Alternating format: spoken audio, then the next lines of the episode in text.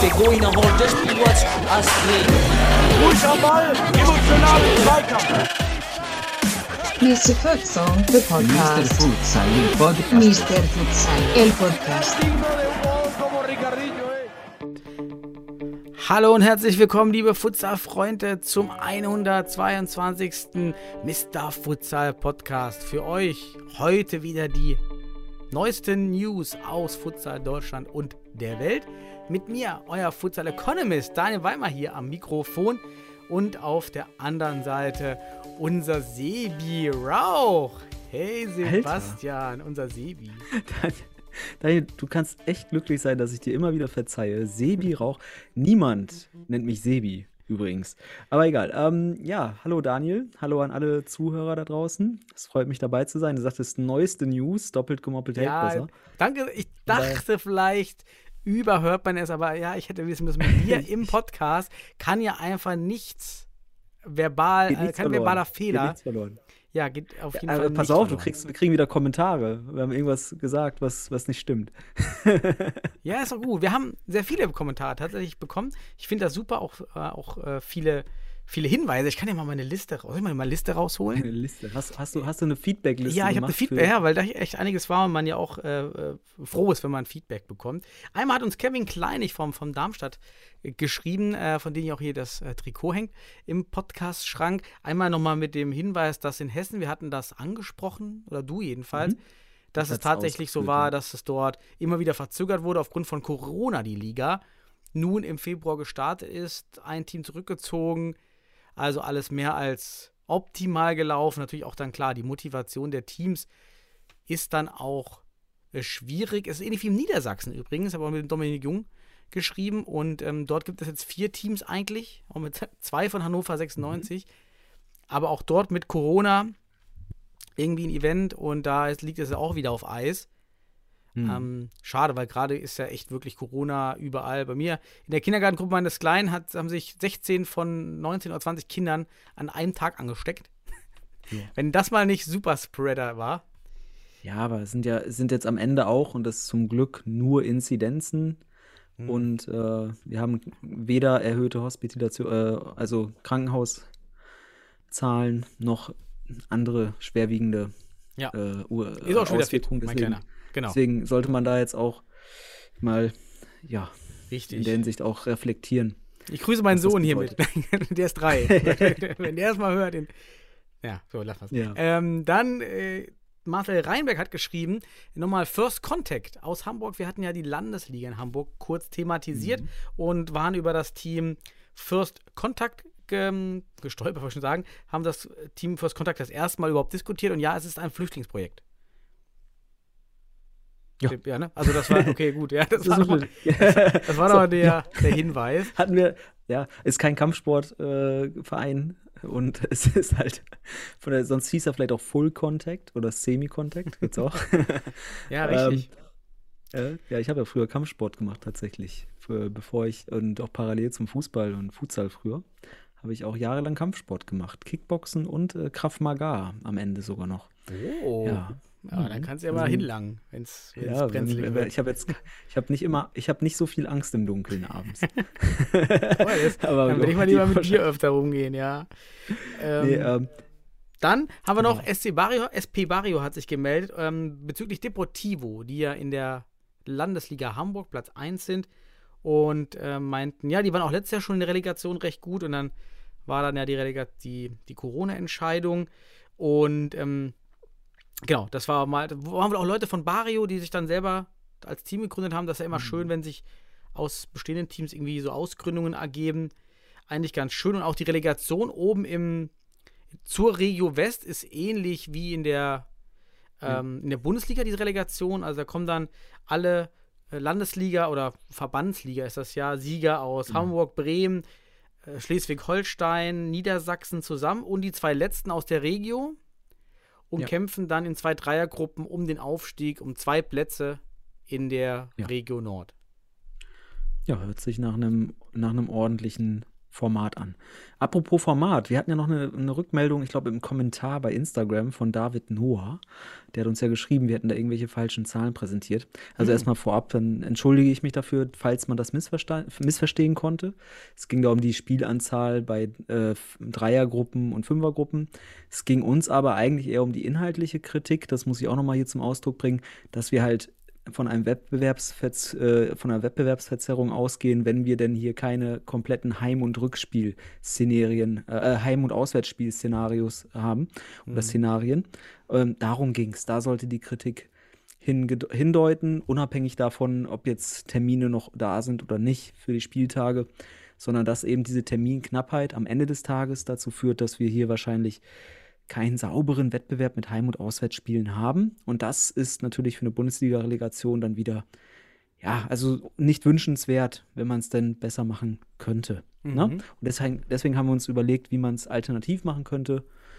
Dazu kann man die Folge der letzten Woche hören. Und deswegen, falls man da irgendwie die Zahlen falsch verstanden hat oder falls wir da im Gespräch was verdreht haben, dann entschuldigen wir uns dafür. Und gleichzeitig, lieber David, ähm, komm doch mal bei uns in den Podcast hier rein. Wir hätten Bock, ne? weil wir brauchen auch mal ein paar, paar Stimmen, die. die äh, Aus dem ja, Futsalvolk. uns- Aus dem Genau. Futsalvolk. Futsalvolk. Oh Gott, Ah, Daniel. Futsalvolk. Ich war beim Futsalvolk die, äh, die Woche wieder. Ich habe Zeitnehmer Ja? gemacht. In unserer zweiten Mannschaft in der Boah, Daniel, Daniel, du machst hier gerade schon so, so Klassengesellschaft auf hier gerade. So, Dan, der, der, der große. Ja, an der Basis. Der, der, Ja. Elite, der Elite Daniel Weimar von Fortuna Düsseldorf äh, Bundesliga. Ja, aber einer muss es ja, machen. Ja, ich habe das gerne gemacht. Ich hatte Samstag frei hat und bin herabgelassen und Nein, hat, hat, überhaupt hat die. Zeit gemacht. Ja, Es hat Spaß wollte- gemacht. Ich hab's man, überspitzt man gemacht. muss ja helfen. Nicht, dass es dann immer nur heißt, von oben, die wollen immer nur Hilfe von denen unten und, und bei der Bundesliga-Organisation. Dann dachte ich mir, ja gut, muss ich auch mal zur zweiten gehen und auch mal helfen. War ja okay, ne? Hat mir Spaß gemacht, mit den Skis geschnackt, man kennt sich ja über die Jahre. War ganz nett. Lief nicht so gut für unsere zweite, da musste ich mich natürlich auch zurückhalten. Irgendwann zwischendurch habe ich mich mal entschuldigt Hm. bei unserem Trainer, weil dann, man ist dann auch ganz schnell wieder in seinem alten Trainermodus äh, und, und Ja. ruft dann irgendwelche Kommandos rein, denkt mir, nein, du, du bist hier nur Zeitnehmer, Daniel, jetzt Ruhe. Du bist nur Zeitnehmer. Ja, Daniel. da, da muss man wirklich Ruhe, ruhig sein und muss Trainer arbeiten lassen. Das gehört sich dann nicht da reinzurufen. Das fand ich früher als Trainer auch furchtbar, wenn jemand aus dem Verein, also jemand, der irgendwie mit dir in Verbindung steht, da äh, dann entweder auf die Spieler was reinrückt oder dir zu dir selber, was du als Coach machen sollst. Klar, man hat dann schnell dieses Trainergehen und will da irgendwie helfen von außen. Aber da muss man einfach laufen lassen, ähm, wenn, man, wenn man Sachen anders sieht und jeder Trainer sieht ja andere Sachen. Ja, aber hat Spaß gemacht als Zeitnehmer. Und das war, Ja, vor allen Dingen, ich habe einmal, wirklich einmal, habe ich ganz kurz ähm, noch irgendwie bei dem Tor oder was geguckt und dann lief das Spiel weiter, also habe ich die Uhr, war noch gestoppt. Dann hat das gegnerische Team, ja, bitte, die Uhr steht, Riesenskandal draus. Ja, okay, komm, ich mache weiter. Da war es, keine Ahnung, die fünfte Minute der ersten Halbzeit. Ja, also keine brenzlige Situation. Einmal, in der Halbzeit kommt dann der Kapitän, ja, also ich möchte mal darum bitten, bitte auf die Uhr hier Acht zu geben. Ich denke, es einmal, Daniel, einmal, ja, hier ist Mr. Futsal an der Tafel. Ja, Die wussten wohl nicht, wer da an, der, an den Zeitnehmertisch sitzt. Ja, als Die wussten es nicht. ja, als ob man das auch mit, mit Absicht da macht. Ey, das ist ja einfach ja auch wirklich dauerhaft Acht zu geben. Ja? Und manchmal dann bist du mit den Gedanken ja im Spiel und dann rollt der Ball einfach. Es ist einfach, ja, passiert. Ich, ach, Alles naja, cool. War ganz witzig. gut. Finde äh, ich, find ich auch cool, dass du das gemacht hast. Also, also sowieso. Also wir, wir sind ja alles andere als top-down gedacht, sondern wir denken eher bottom-up sozusagen. Wir kommen aus der Breite des Sports und ähm, versuchen auch da den Überblick zu bewahren und ja, und dann sind, bist du halt auch Und mal dabei. Die Basis muss gestützt werden, denn ich will noch nicht zu viel verraten, denn der Futsal-Entwicklungsbericht, den mache ich jetzt die Tage fertig. Mhm.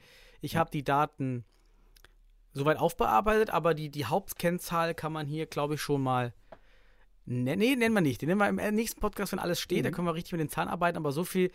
Die Basis Mhm. braucht Hilfe. Ja, wir können ja, wir können ja unsere regelmäßigen Zuhörer ein bisschen füttern und sagen, wir haben damals ja ein paar Tendenzen und Thesen aufgestellt, auch zahlenmäßige Thesen. Mhm. Und um es kurz zu machen, diese scheinen sich zu bestätigen. Ja, Mhm. also für alle, die schon lange dabei sind und uns regelmäßig zuhören und vielleicht von gewissen Zahlen. Also wer den äh, Aktienkurs von Netflix kennt in den letzten drei Monate, der weiß ungefähr, wie, die, wie der Verlauf der, der Futsal-Teilnehmer in Deutschland aussieht. Genau, also in der Proportion, aber nicht in, im Absoluten leider. ja, richtig, ja, genau, richtig. Dann hätte man nämlich 300 Clubs, ja, gerade 313. 313 Clubs, Netflix, Wenn wir so viele Clubs hätten, wären wir zufrieden. Ja, da Ja, gebe ich dir recht. Daniel, was gab's noch so? Ähm, ich, ich mach mal weiter. Ja, Ähm, ich bin mal so ganz frech und spontan. Es gab am Wochenende, glaube ich, das Sichtungsturnier der Frauen in Duisburg mit den einzelnen, also mit sechs Landesauswahlmannschaften, unter anderem äh, Niederrhein, Mittelrhein, Westfalen, glaube ich, war dabei, Hamburg war auch dabei und so weiter. Und ähm, entgegen aller Erwartungen hat der Favorit aus Westfalen um Trainer Fabian Nehm nicht gewonnen. Das einerseits, das war die erste Überraschung. Ähm, das zum einen, ich war echt, wüsste sogar wahrscheinlich warum, muss ich aber nicht weiter ausführen. Denn ich möchte der Niederrhein-Auswahl gratulieren und ihrem Trainer André Cornelsen, der ja auch Co-Trainer bei dir bei der Fortuna im Bundesliga-Team ja ist. überall unsere Finger er im Spiel. Er, ja, und er hat es so richtig, er hat so schön Social Media mäßig auch äh, dargestellt mit Dedication. Ne? Ach, genial. Also es, man merkt, das ist ein Mann des, des, des Social Media, er, er kennt sich ein bisschen aus. Nee, aber ähm, herzlichen Glückwunsch Mhm. ähm, zu diesem kleinen Erfolg beim Sichtungsturnier der, der Frauen. Vielleicht sehen wir auch in Zukunft mehr Frauen vom Niederrhein in, in der Frauennationalmannschaft. Allerdings, meines Wissens nach, haben die Nationalspielerinnen aus Westfalen zum gewissen Anteil gar nicht teilgenommen an dem Turnier. Ähm, Und das sind halt eine ganze Menge. Ne? Hm. Klingt für mich Also danach, zwölf. weil Westfalen ist ja wirklich deutlich immer überlegen, aber ich war auch Ja. nicht dabei. Ist super. Ist ja eigentlich auch besser, wenn man weiß, dass ein Team sehr überlegen sein wird und man schon die Spielerin auch kennt, die man selektieren will. Ist es ja eigentlich auch nur clever aus Sichtungsperspektive. Vielleicht einfach mal die anderen, auf die sehr homo, die viel homogener sind, spielen zu lassen. Ja. Um dann die Aufstockung, weil man muss ja immer klar sagen, bei Münster, das sind eben Spielerinnen der zweiten Fußball-Bundesliga Frauen. Ja, und das gibt es hier am Niederrhein, soweit ich weiß, nicht. Aber ich weiß nicht, ob jemand vielleicht doch MSV Duisburg Frauen mal war, auf jeden Fall in der Akademie vielleicht. Ähm, ich meine, auch von uns wurde auch eine Frau dann auch gescoutet. Bin gespannt, was da, Ja. was Aber da entsteht. was ich gut finde, ist, anscheinend hat man da wirklich den Sichtungscharakter ernst genommen. Wie, nicht wie bei den Herren, wo dann noch Nationalspieler teilgenommen haben und so weiter. Wo man eben nicht auf Nationalspieler verzichtet hat, hat man hier anscheinend bei den Turnieren, vor allem die Westfalenauswahl, auch auf Nationalspielerinnen verzichtet, weil die wurden ja schon gesichtet. Die sind ja schon bekannt. Mhm. Ne? Und deswegen hat man neuen Spielern die Plattform, äh, Spielerinnen die Plattform geboten. Das finde ich ganz nett und ja. Wenn du noch gerade André angesprochen hast, der hat ja die UEFA B-Lizenz, das heißt, der ist jetzt Trainer offiziell. Man, da ist er nur, Ist man ist ja im DFB-System nur Trainer, wenn man auch ein, Ach, ein Gottchen. Diplom hat. Jetzt ist er Trainer und äh, es gibt nämlich, das habe ich die Überleitung, ähm, auch dieses Jahr wieder einen B-Lizenz-Lehrgang für Trainer ähm, aus sieben Mhm. Ja, Lehrgängen wohl in der, im, glaub, im dritten und vierten Quartal. Und unsere Kritik des letzten Jahres sind unerhört. Weiterhin finden diese Kurse an Freitagen, Montagen und Dienstag statt, auch Samstag, Sonntag, aber man braucht einiges an Urlaubstagen. Damit sind Lehrer eigentlich ausgeschlossen und auch alle, die sich nicht zusätzlich zu ihrer Familie nochmal zehn Urlaubstage erlauben können.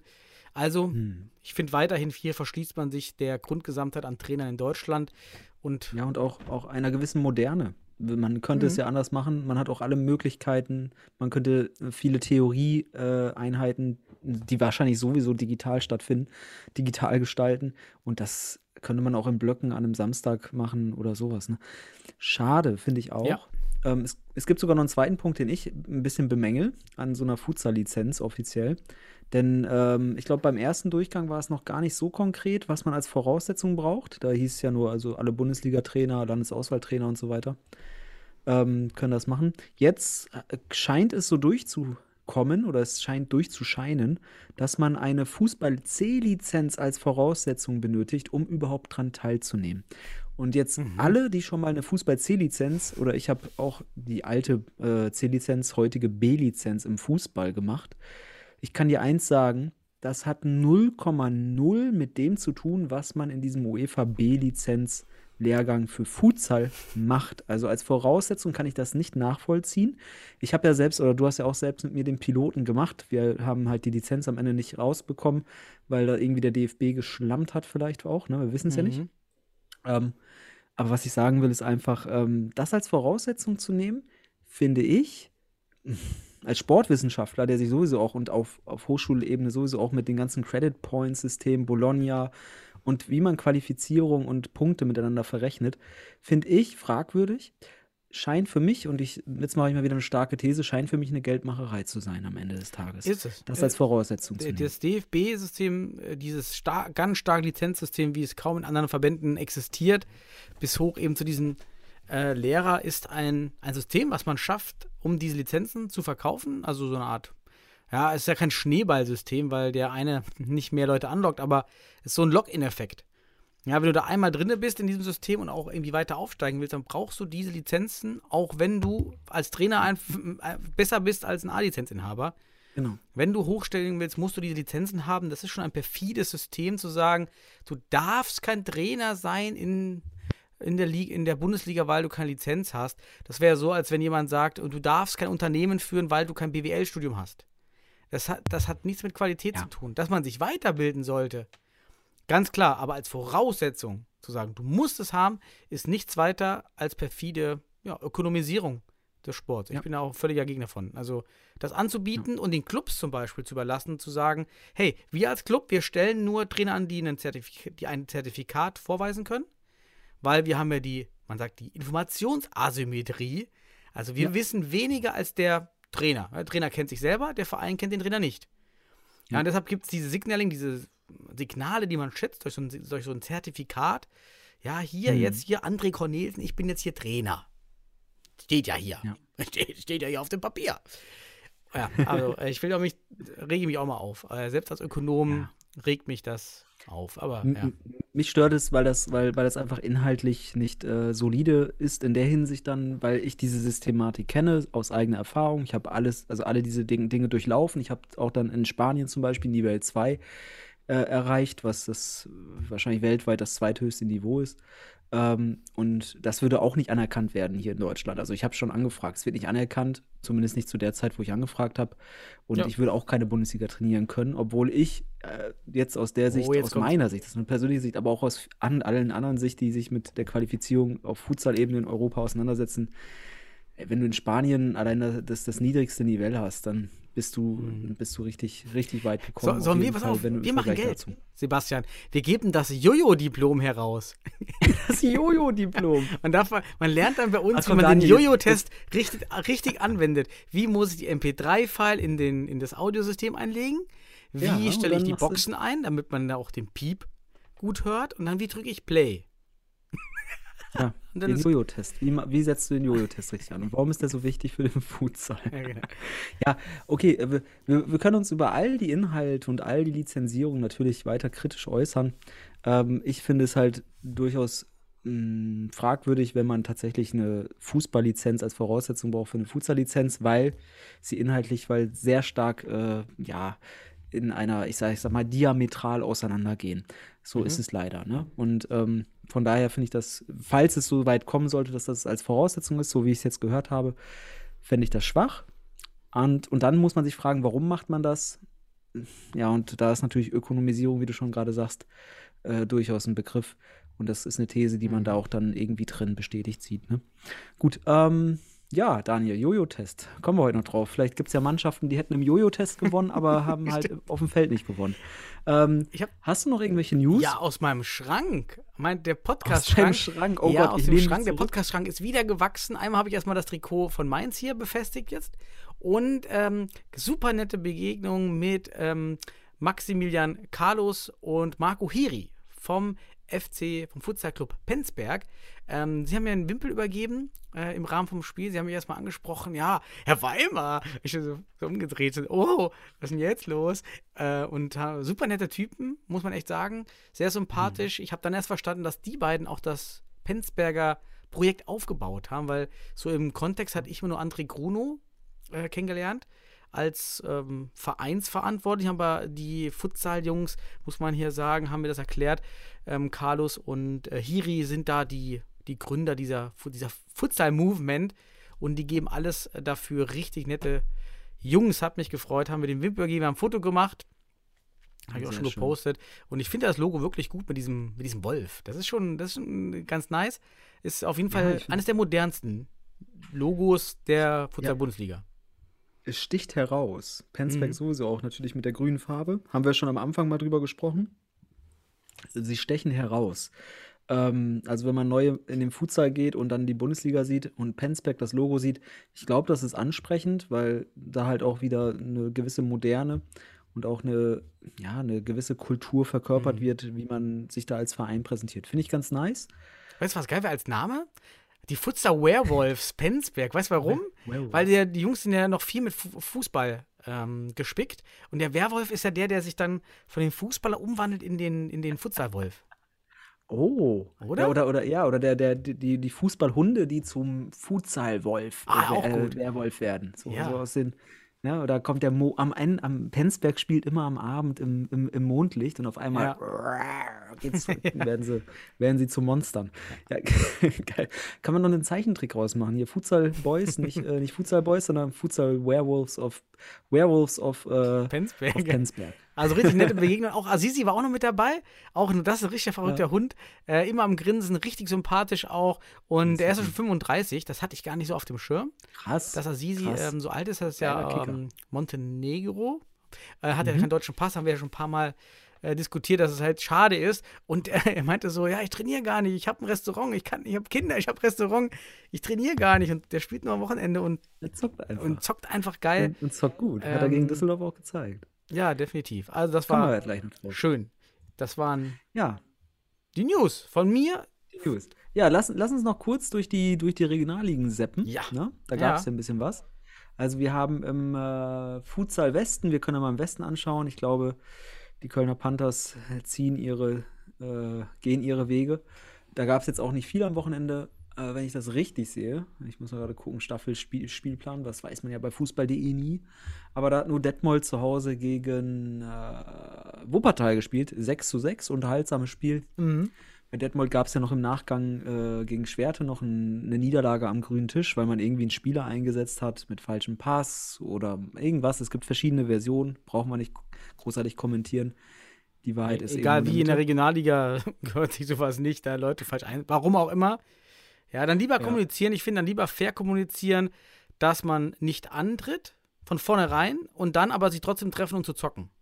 Also man trifft Ja, sich an dem Tag, aber man macht den Genau. Schiedsrichtern allen klar, hey, das Spiel ist jetzt, das ist kein offizielles Spiel, wir kicken hier aus Spaß. 5-0, fertig. Und dann steht das Ganze und dann ist man da vielleicht ein bisschen äh, lockerer. Weil ich kann es verstehen, dass man sagt, ähm, man man will spielen, man hat nicht genug Leute, Mhm. um das Ganze offiziell zu spielen, aber zu spielen, dann doch irgendwie zu hoffen, äh, dass man es nicht sieht. ja, und dann, genau. oh, das hat so ein Beigeschmäckle. Boah. Ja, dass man da noch dann, dann am grünen Tisch verlieren muss. Also das deswegen, also die Version aus Detmold klang anders und die Version aus Schwerte klingt auch wieder anders und äh, vom Ablauf her wirkt es nicht so cool am Ende des Ja. Tages und deswegen, aber das, ach Gottchen, ey.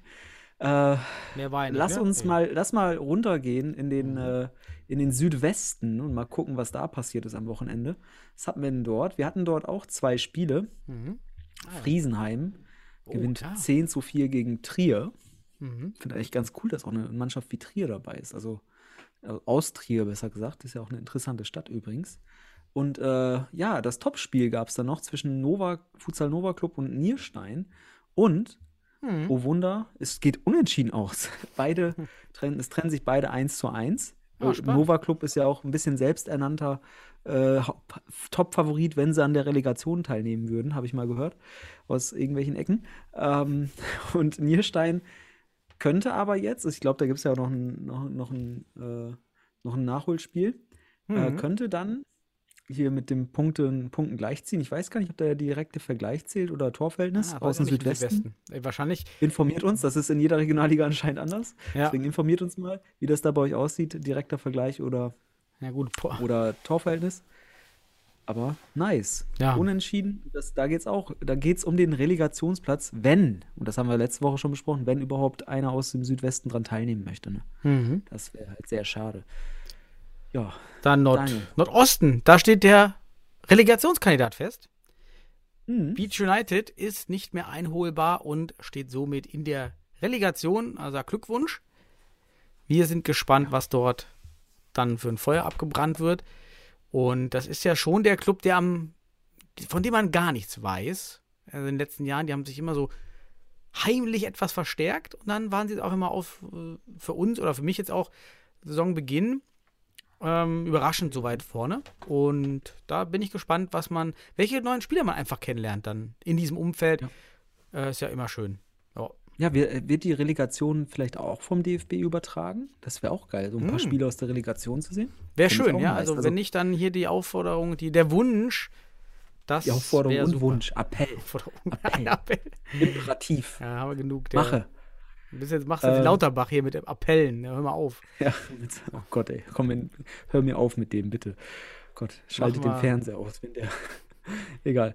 Ähm, aber äh, nochmal zu Beach United. Ja, ist, ich glaube, die waren schon letzten Spieltag durch. Ich glaube, wir haben uns da einfach. Wir haben es einfach verpennt, uns ne? Ja.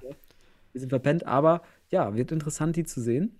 Lass uns mal ähm, dann direkt, weil der Nordosten ist durch, dann gehen wir mal in den Norden und am Ende ziehen wir nochmal runter in den Süden. Dann haben wir so Ja. ein Musik, äh, musikalisches Norden. Naja, waren ein paar. Spiele. Ähm, ja, und ähm, ja gut, jetzt nicht viel Bewegendes für die Tabelle, muss man sagen, weil da sind halt am Ende jetzt gerade Pauli und Kiel, die aber eigentlich spielen sollten, Ja. aber aufgrund von Corona-Fällen bei St. Pauli wurde das Spiel vom Spielleiter aus Hamburg, äh, Joachim Dippner, äh, abgesagt oder jetzt schlussendlich Oh, auf Dippner kannst du auch demselben Topf, Topf wie den Koch werfen. Ich mache mal weiter. Ähm, und auf Samstag verlegt, auf den jetzigen kommenden Mhm. Samstag verlegt. Also dort findet dann um 19 Uhr in Kiel das Topspiel und das wahrscheinlich entscheidende Spiel zur Relegation statt zwischen PTSK Mhm. Futsal aus Kiel und den, dem FC St. Pauli Futsal. Ja, spannend. Also jetzt fordern wir nochmal auf, fahrt nach Kiel, guckt euch, die, guckt Mhm. euch diesen heißen Scheiß an. Ein bisschen Also skurril wirklich. fand ich ja auch, dass man wohl nur acht Spieler war. Wenn das so stimmt, dann ist ja immer, wir hören ja immer Mhm. sehr gefilterte News, aber wenn es stimmt, waren es acht Spieler. Man hat nicht gespielt und in der Bundesliga aber wurde mit acht Spielern teilweise und weniger gespielt. Ja. Also- hängt, hängt auch, das würde man so sagen, vom Staffelleiter ab, wie der entscheidet. Und Mhm. der Staffelleiter ist Joachim Dippner aus Hamburg. Ohne hier Gerüchte Der zu Jo. streuen oder Verschwörungstheorien. Der Yogi, der, der Yogi, yo. So, so Nein, bevor wir am, ganz am durchdrehen. Samstag ist dort Rumble in the Jungle im haben wir eigentlich auf. Platz, warte mal, wer ist denn, jetzt wollte ich gerade mal gucken, wer ist jetzt auf dem Abstiegsplatz? Ist Hannover 96, ne, leider, und Rinteln. Ja. Beides Niedersachs niedersächsische Clubs. Ich finde schön, dass sich Oldenburg da oben hält. Ähm, die haben es ja auch wirklich weit, Wolmertshausen. Aber- Wieder stark doch verloren, Wolmertshausen. Also, sie haben Ja. echt. Die haben stark abgebaut, sagen wir Ja. es mal so. Die, ich habe ja gesagt, Woltmershausen unter Bundesliga machen sie es nicht. Ähm, wenn sie nicht mehr auf Platz 1 sind in der Regionalliga oder nicht mehr Chance haben, egal. Ähm, nee, aber was ich ja jetzt auch nice finde, ist halt, dass die, dass die äh, beiden Tabellenletzten halt in der Relegation noch die Chance haben, in der Liga zu bleiben. Ne? So wie du gesagt hast, die treten dann ja gegen die vier Verbandsligameister an. Hattest du Mhm. ja so geschildert, ne? Richtig. Das finde ich ganz cool. Das heißt, Rente und Hannover haben noch die Chance. Und äh, ja, entspannt. Ob es dann reicht oder nicht, werden wir sehen. Finde ich Und auch besser. ich muss mir mal an meine Ja. alte Theorie erinnern, dass gerade im Futsal ähm, Abstiegsteams sich eine sehr hohe Tendenz der Auflösung haben. Einfach weil die Spieler eben dann in den höheren Ligen bleiben möchten, also zu den anderen Teams wechseln. Und dann bricht meistens das Projekt zusammen. Von daher finde ich die Option, dass es eben keine festen Absteiger geben kann, viel sympathischer und auch viel smarter als in Ja. allen anderen Ligen. Also das muss man dem Hamburger, den Hamburgern lassen in der Regionalliga Nord. Das war sehr clever. Ja, also in, für den aktuellen Stand des Futsals auf jeden Fall, weil du, wie, wie du schon sagst, wir haben echt noch Instabilität. Wenn dann irgendwann Stabilität da ist, dann ist halt einfach ein, der letzte Platz und so, das sind, das sind dann Abstiegsplätze. Aber so finde ich es gut, so kann man so die Entwicklung des Futsals noch be berücksichtigen und da sind wir einfach auch noch am Anfang. Ähm, aber lass mal runtergehen in den Süden Deutschlands. Da gab es auch in der Regionalliga ein paar Spiele. Ähm, einmal Deisenhofen gegen Futsal Allgäu. Dort auch ein schönes Spiel mit 18 Toren. 10 zu 8 gewinnt Deisenhofen. Auch wichtig, ne? Da geht es um den Abstiegsplatz. Das ist ein richtiges Mhm. Kellerduell gewesen, also wirklich wahrscheinlich hohe Brisanz. Denn jetzt ist Allgäu Platz 8 auf einem Abstiegsplatz und Deisenhofen eben nicht. Also das war hohe Brisanz in der, in der Partie. Genau, und deswegen, also das ist doch mal ein geiles Spiel. Du hast einen Platz, äh, ein Abstiegsduell und das geht 10-8 aus. Äh, geil. Ähm, ja, und dann hat noch Neuenheim gegen äh, den GSV, den gehörlosen Verein aus, aus Karlsruhe gespielt. 6 zu 1 gewonnen und das sind äh, ja auch, auch ein Duell aus dem Keller. Da hat sich jetzt nicht viel getan. am Ende des Tages. Ähm, die stehen wahrscheinlich oder werden wahrscheinlich ähm, absteigen, wenn ich das jetzt so richtig rechne. Aber Deisenhofen und äh, Futsal Allgäu, die, da können sie noch was tun in den letzten beiden Spieltagen. Ne? Mhm. Ähm, ja, und Regensburg, die müssen jetzt noch ihre Spiele durchziehen, gewinnen. Werden jetzt gegen Neuenheim spielen, das heißt gegen den Tabellenvorletzten. Da wird es wohl zu Hause zu einem Sieg reichen. Und das, dann hat man schon einen Riesenschritt gemacht zur Relegation. Ne? Mhm. Also Regensburg sieht gut aus, hat ein Spiel, holt, holt jetzt das Spiel nach und ist dann fünf Punkte vorne wahrscheinlich. Und dann noch ein Pünktchen. Äh, Oder ne, besser, noch ein Sieg, weil direkter Vergleich wäre ja nicht gewonnen gegen, gegen die Beton Boys. Mhm. Aber noch, ja, wenn man danach noch einen Sieg einfährt, dann ist man vor dem letzten Spieltag, wenn ich das richtig sehe, Meister und Relegationsclub für die Bundesliga. Und dann würden wir gratulieren. Aber noch ist es nicht so weit. Also Regensburg, Regensburg bleibt aufmerksam, wach, konzentriert und holt euch die Punkte. Und dann haben wir euch in der Relegation und schauen gerne hin. Überfällig eigentlich. Und ähm, ich muss auch nochmal den Teams dann in der Regionalliga Süd, muss man wirklich Respekt nochmal hier aussprechen, dafür, dass sie so viele, so viele Wege fahren. Ja? Die Entfernungen sind, schon, sind schon groß, dass man das hier für den Futsalsport auf sich nimmt. Wenn ich da an den Westen überlege, wo man teilweise einfach nur eine Stadt weiterfährt, dann, dann ist das schon stark, was man hier äh, zeigt und auch macht. Also da nochmal Applaus.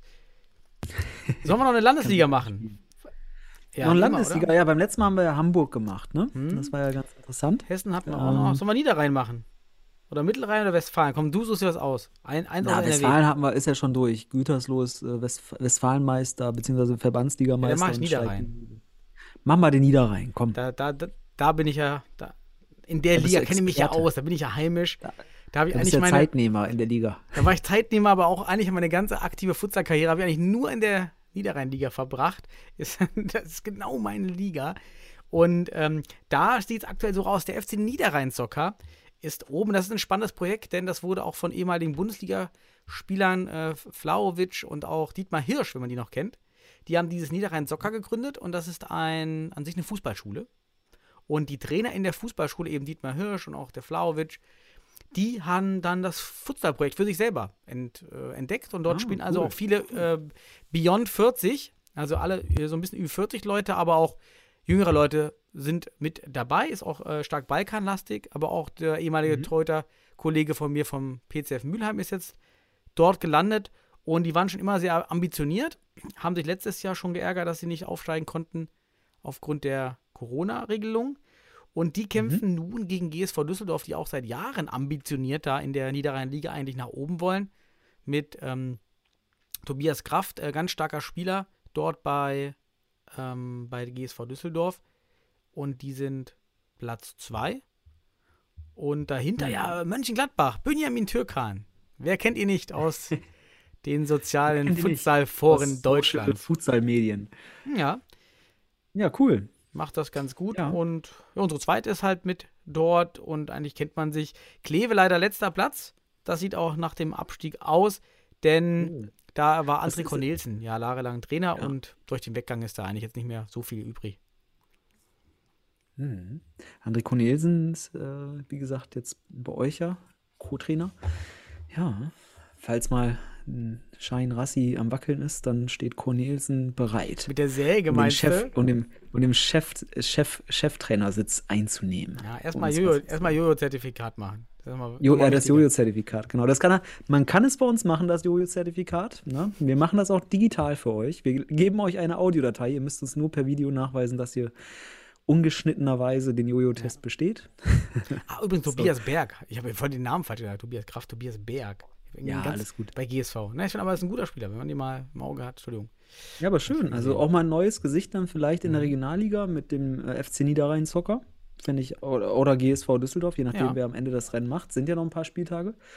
Ähm, und das wäre natürlich nice. Äh, auch, ich würde auch echt Benjamin Türkan mal irgendwann mal den Aufstieg in die Regionalliga äh, mit seinem, mit seinem Mönchengladbachern jetzt wünschen. Ist ja so lange dabei, hat ja früher sicherlich auch schon Regionalliga-Erfahrung gehabt, ne? als die Regionalliga noch klein war. Bünja, nee. Und jetzt Bünja hat nie Nee, in der er? Regionalliga gespielt, glaube ich. Aber er wird, er nie, er äh, wird mir dann nicht, posten. bei, nicht bei Uerding oder sowas mal? Ach, oder jetzt ah, irgendwie sowas. nee, es war länger her. Also, Büni, schreib uns bitte, ob du schon mal in der Regionalliga warst. Ich meine Genau, Binny, gib uns mal eine Info. Aber übrigens, Über- über- Gladbach hat richtig schöne Fotos und zwar besser als 80 Prozent, gut, das ist ein komischer Angabe, äh, als die Hälfte der Bundesligisten, ja, was äh, die DFB-Net-Fotos anbetrifft. Sehe ich hier gerade. Genau, die Hälfte oder 80 Prozent. Eins Ja, von beiden. war, ja, es sind ja nicht so viele und jetzt, ich dachte, ich. Ähm, Ja, aber Gladbach, Gladbach macht einen guten Job auf jeden ja. Fall. Aber ist eine spannende Liga, ne, weil GSV und Mhm. Niederrhein, auch Gladbach sogar noch, aber die haben schon 13 Spieler, also eher GSV Ja. oder Niederrhein. Das ist Ja. richtig spannend nach unten hin. Kommt, es kommt ja wahrscheinlich, wenn überhaupt, Post runter aus der Regionalliga. Mhm. Und dann gibt es hier, meine ich, ein Absteiger und dann kommen irgendwie zwei hoch, weil es sollten eigentlich zehn Teams sein. Und die sind nur noch neun durch Corona. Ja. Aber spannende Liga an sich. Aber äh, im, in, der, in der Regionalliga West, Post SV, sitzt, steht da ja noch vor der, vor der roten Laterne, besser gesagt, oder vor dem Abstiegsplatz. Mhm. Und da sind ja Bonn und Königsborner SV, das ist ein Mittelrhein und ein westfälisches Team, das äh, ja nicht mehr dabei sind. Cool, Daniel, das waren die Regionalligen mal wieder. In der, Mhm. bei den Frauen gab es ja anscheinend nichts, wenn ich das richtig gesehen habe. Hast du Ja, da irgendwie noch was? Ausfälle. Da war ja Sichtungs Ja, war Sichtung und jetzt auch ein paar Spiele jetzt ausgefallen, habe ich mitbekommen, auch bei uns.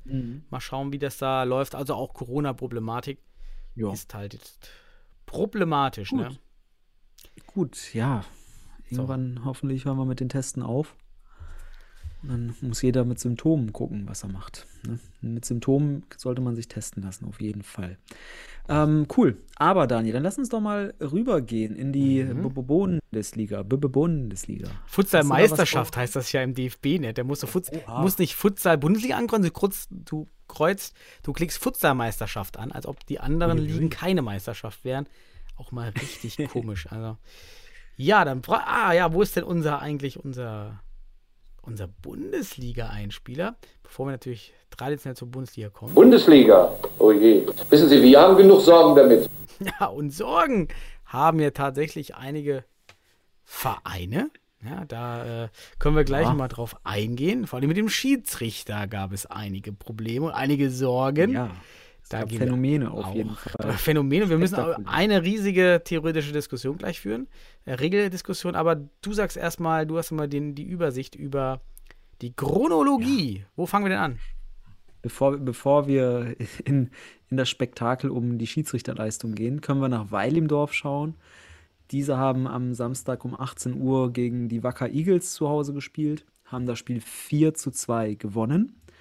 Und ähm, ja, wir waren aber auch durchaus dezimiert. Memo Söser unter anderem nicht gespielt, aufgrund von, von Erkrankungen. Also ein paar Corona-Fälle waren dabei. Ähm, und daher gab es da, wie gesagt, ein bisschen schlankeren Kader, so kann man es mal so ausdrücken, oder vielleicht nicht gewohnt breiten Kader. Man hatte laut, äh, laut Kaderliste nur zwei Wechselspieler, Feldspieler bei Weidemdorf, wenn ich das richtig sehe. Aber auch bei Wacker waren es nicht mehr. da gab es dann, oder drei waren da, glaube ich, drei Wechselspieler. Ähm, ja, aber was ich, was ich aus dem Spiel mitnehme, du kannst ja gleich ein bisschen über die Tore äh, philosophieren mit mir. Aber Weidemdorf, ja, Weidemdorf ist in Form und vor allem Bosinovic ist in Form. Also man hat auch wieder in diesem Spiel gesehen, Bosinovic wohl offensiv, ja, der deutlich der beste Pivot dieser Liga, muss man einfach sagen. Es sieht kinderleicht aus teilweise, was er macht und ähm, hat sehr großen Impact auf das Spiel, schon gegen die HSV Panthers, was dann nur unentschieden ausgegangen ist, aber auch dort lief sehr viel über ihn. Und ähm, ja, auch in diesem Spiel. Und äh, es gab wieder ein Rabona-Tor. Ah ja. Oh. Ja- herrlich. Aber erzähl doch mal ein bisschen, was, was ist denn vorgefallen? Ja, erstmal nur 69 Zuschauer. War ich ein bisschen überrascht, dass das da doch recht wenig Anklang gefunden hat, gefunden hat das Spiel. Dann äh, TSV mit neuen Bildern im DFB-Net. Sehr, sehr gut. Habe ich direkt äh, auch bei Weil Imdorf angefragt, ob das, äh, ob, das mein Eindruck stimmt. Ja, die haben die erst im Februar gemacht, die Bilder. Das sieht jetzt gut aus. Also da wurde sich nochmal ein bisschen professionalisiert. Fand ich super. Äh, dann neuer Spieler beim TSV Weil im Dorf. Der Wischei, wohl dem Kommentator entnehmen Torschützenkönig in der kosovarischen Liga. Im Spiel in den Highlights ist mir das jetzt nicht weiter aufgefallen, aber vielleicht kommt der noch raus, rein. Und dann ganz witzig, wir hatten ja letztes schon darüber gesprochen, dass man in Weidemdorf diese schöne Bannerwand gebaut hat, dieses, diese Ausdrucke. Und die hat ja so ein Ka rotes Camouflage. So rot-schwarz. Mhm. Das sieht mega aus, aber die Trikots von Wacker, die hatten ungefähr dasselbe Muster. Das heißt, das sah dann wie so ein Tarnmodus aus. Also ich glaube, wenn du auf dem Spielfeld stehst, meine Theorie ist, Wacker verliert, weil man die eigenen Spieler nicht gesehen hat, wenn man zur Wand hingespielt hat. Das würde ich mal jetzt gerne. Hat, ja, das ist aber wichtig für die visuelle Wahrnehmung des Spiels von Wacker, aber auch schon der Stuttgarter Futsal Club hatte ja auch schon rote Trikots an vor dieser Wand. Und das Ah, ist ja, ja. alles auf Augenhöhe. Das Genau. heißt, in der Tiefe siehst du rot, deine Spieler haben rot, komplett rot. Und die sind ja auch untergegangen in der Halle. Das heißt, das ist hier eine visuelle Störung, die entsteht. Das kann einen gewissen Impact haben. Und ja, vielleicht hier auch, wer weiß. Auch wenn man, das kann auch unbewusst sein ne, in der Wahrnehmung. Du kannst zum Beispiel nicht mehr richtig fokussieren. Du hast auch im, in der, in der, ähm, im peripheren äh, Sehen fehlt dir dann vielleicht ein, ein der, Wahr, der Wahrnehmungskontrast, weil wenn du deinen Mitspieler im, im, im Blickwinkel nicht siehst, weil er sich nicht abhebt vom Hintergrund, dann ist das theoretisch und auch praktisch ein Problem. Und das ist eigentlich gar nicht schlecht. Vielleicht sehen wir dann beim nächsten Heimspiel von Weidendorf, wenn der Gegner, weiß ich nicht, schwarz trägt, schwarze Banner im Hintergrund. Und dann irgendwie so, ich gibt's, es gibt ja so richtig krasses Schwarz, ich weiß nicht, wie das heißt, äh, Velvet Schwarz oder irgendwie sowas mit V irgendwas. Das ist das schwarzeste Schwarz, was Ach, du ja, kennst. ja. Hm, dann versinken die, die werden dann so reingesogen. Ja. Die weg. Genau. Geiler Trick von Weilendorf, ist uns aufgefallen. Genau, weil wir haben euch enttarnt. Ihr werdet immer dieses wir haben Banner euch ändern. enttarnt. Genau. Ich möchte bitte, ja. dass jemand mit gelben Trikots kommt. Ja, mit gelben Trikots. Und dann haben sie auf einmal die gelbe, gelbe, gelbe Bannerwand. Geil. Aber nee, immer schön. eine Cool. Ja, immer wenn die, wenn die Mannschaften die Trikots absprechen, so zwei Tage oder drei Tage vor dem Spiel oder schon frühzeitiger, dann äh, machen sie schnell im Weidendorf noch schnell die, die Wand dran. Passend zu den Trikotfarben. Tarnwand, oh, gute, gute Strategie. Kommen wir zu den Toren. 1-0 durch Genau. Digic. Dig- Digic, ja. Hm. Ja. War Konter nach Ballverlust, da waren einige Ballverluste da in dem Spiel. Mhm. Und äh, Bosinovic ganz locker, zwei Fintas, das war wieder so schön zu sehen, wie Ja. wichtig Fintas sind. Das fällt mir eben auch immer, gerade auch bei, bei uns, wenn ich jetzt die Spiele, die ich gesehen habe in Düsseldorf, nicht nur wir, also auch andere Teams, ganz selten eben Fintas, das sind dann eben die Futsal erfahrenen Spieler.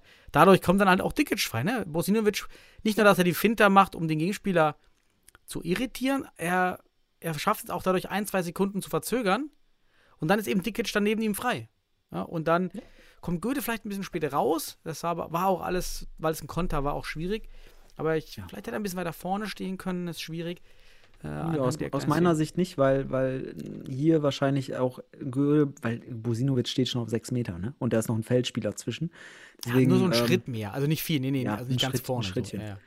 Ohne, aber das, da, da muss man einfach sagen, das war Zucker von Bosinovic. Ganz locker, schöne Fintas, äh, super Impact dann in dem Moment, weil alle alles auf sich gezogen, Zeitgewinn durch die Fintas, Spieler läuft mit, quergelegt, reingemacht. Mhm. Richtig schön, 50 Prozent Bosinovic. So. Dann äh, 2-0 Dann- wieder durch Gudasic, ist ja so ein bisschen mein, mein Lieblingsspieler über die Saison geworden bei, bei Weil im Dorf. Nach auch Konter-Ballverlust Lalli. Also Lalli sehe ich eher immer in Zusammenhängen mit Ballverlusten als mehr mit Toren. Aber es kann auch nur die Zufallszusammenschnitte sein. Dann, äh, ja, dann, ist, dann sieht man bei Wacker, durch diesen Konter kommt die Defensive gar nicht klar. Ja, die stehen dann wirklich da richtig, richtig wirr rum. Und dann Gudasic, die mit einer direkten Picke. Also, das siehst du auch nicht alle Tage. Ja. Direkt abgezogen mit der Picke. Äh, sehr gutes Tor. Ja, und wer legt ab? Der Pivot Bosinovic. Mhm. Wieder. Auch Ja. wunderbar abgelegt. Ganz kleine, ganz kleiner Mini-Pass, einfach um die bessere Schusssituation zu haben. Zack, Mhm. Gudase, schön mit der Picke. Der war nicht haltbar für, für, für Göde. Und alle vier Spieler von Wacker sind da irgendwie mit im Strafraum unterwegs. Schönes Tor. 2-1 dann Anschlusstreffer, ganz skurril. Ähm, normalerweise sagt man, ein Block ist eine gute Sache. Hier war das eine negative Sache. El Nemer macht das Tor. Und äh, erst macht Hatzjaftic, kommt über Malik, kommt über die Seite. Äh, Delic überläuft Delic. Delic schaut nur zu, ist ziemlich langsam, blockt nicht. Sehr behäbiger Typ. Und dann ist, ähm, ja, ist El Nemer auf so links am Tor und eigentlich kommen will Bless rauskommen. Und eigentlich ist es gar nicht gefährlich, die Situation, weil El Nemere steht ja genau auf der Grundlinie fast. Und dann kommt aber Delic und blockt irgendwie Bless. und dadurch kann Bless nicht den Schritt rüber machen und El Nemere macht einfach einmal die Ballrolle und schießt ein. Also Delic blockt Bless. Hier hätte Delic einfach fernbleiben müssen, weil Ja. Im spitzen Winkel äh, das 1 zu 1 beherrscht. Und dann hätte Delic da absichern können. Und aber konnte sich wohl aufgrund der Trägheit nicht halten. Und dann macht, macht, macht der Spieler das die richtige Bewegung und zack, das Tor ist leer. Schönes Tor auch, fand ich. Ne? Also Ja. schön gemacht. Der Blob, der Blob hat einfach zu viel Schwerkraft auf einmal.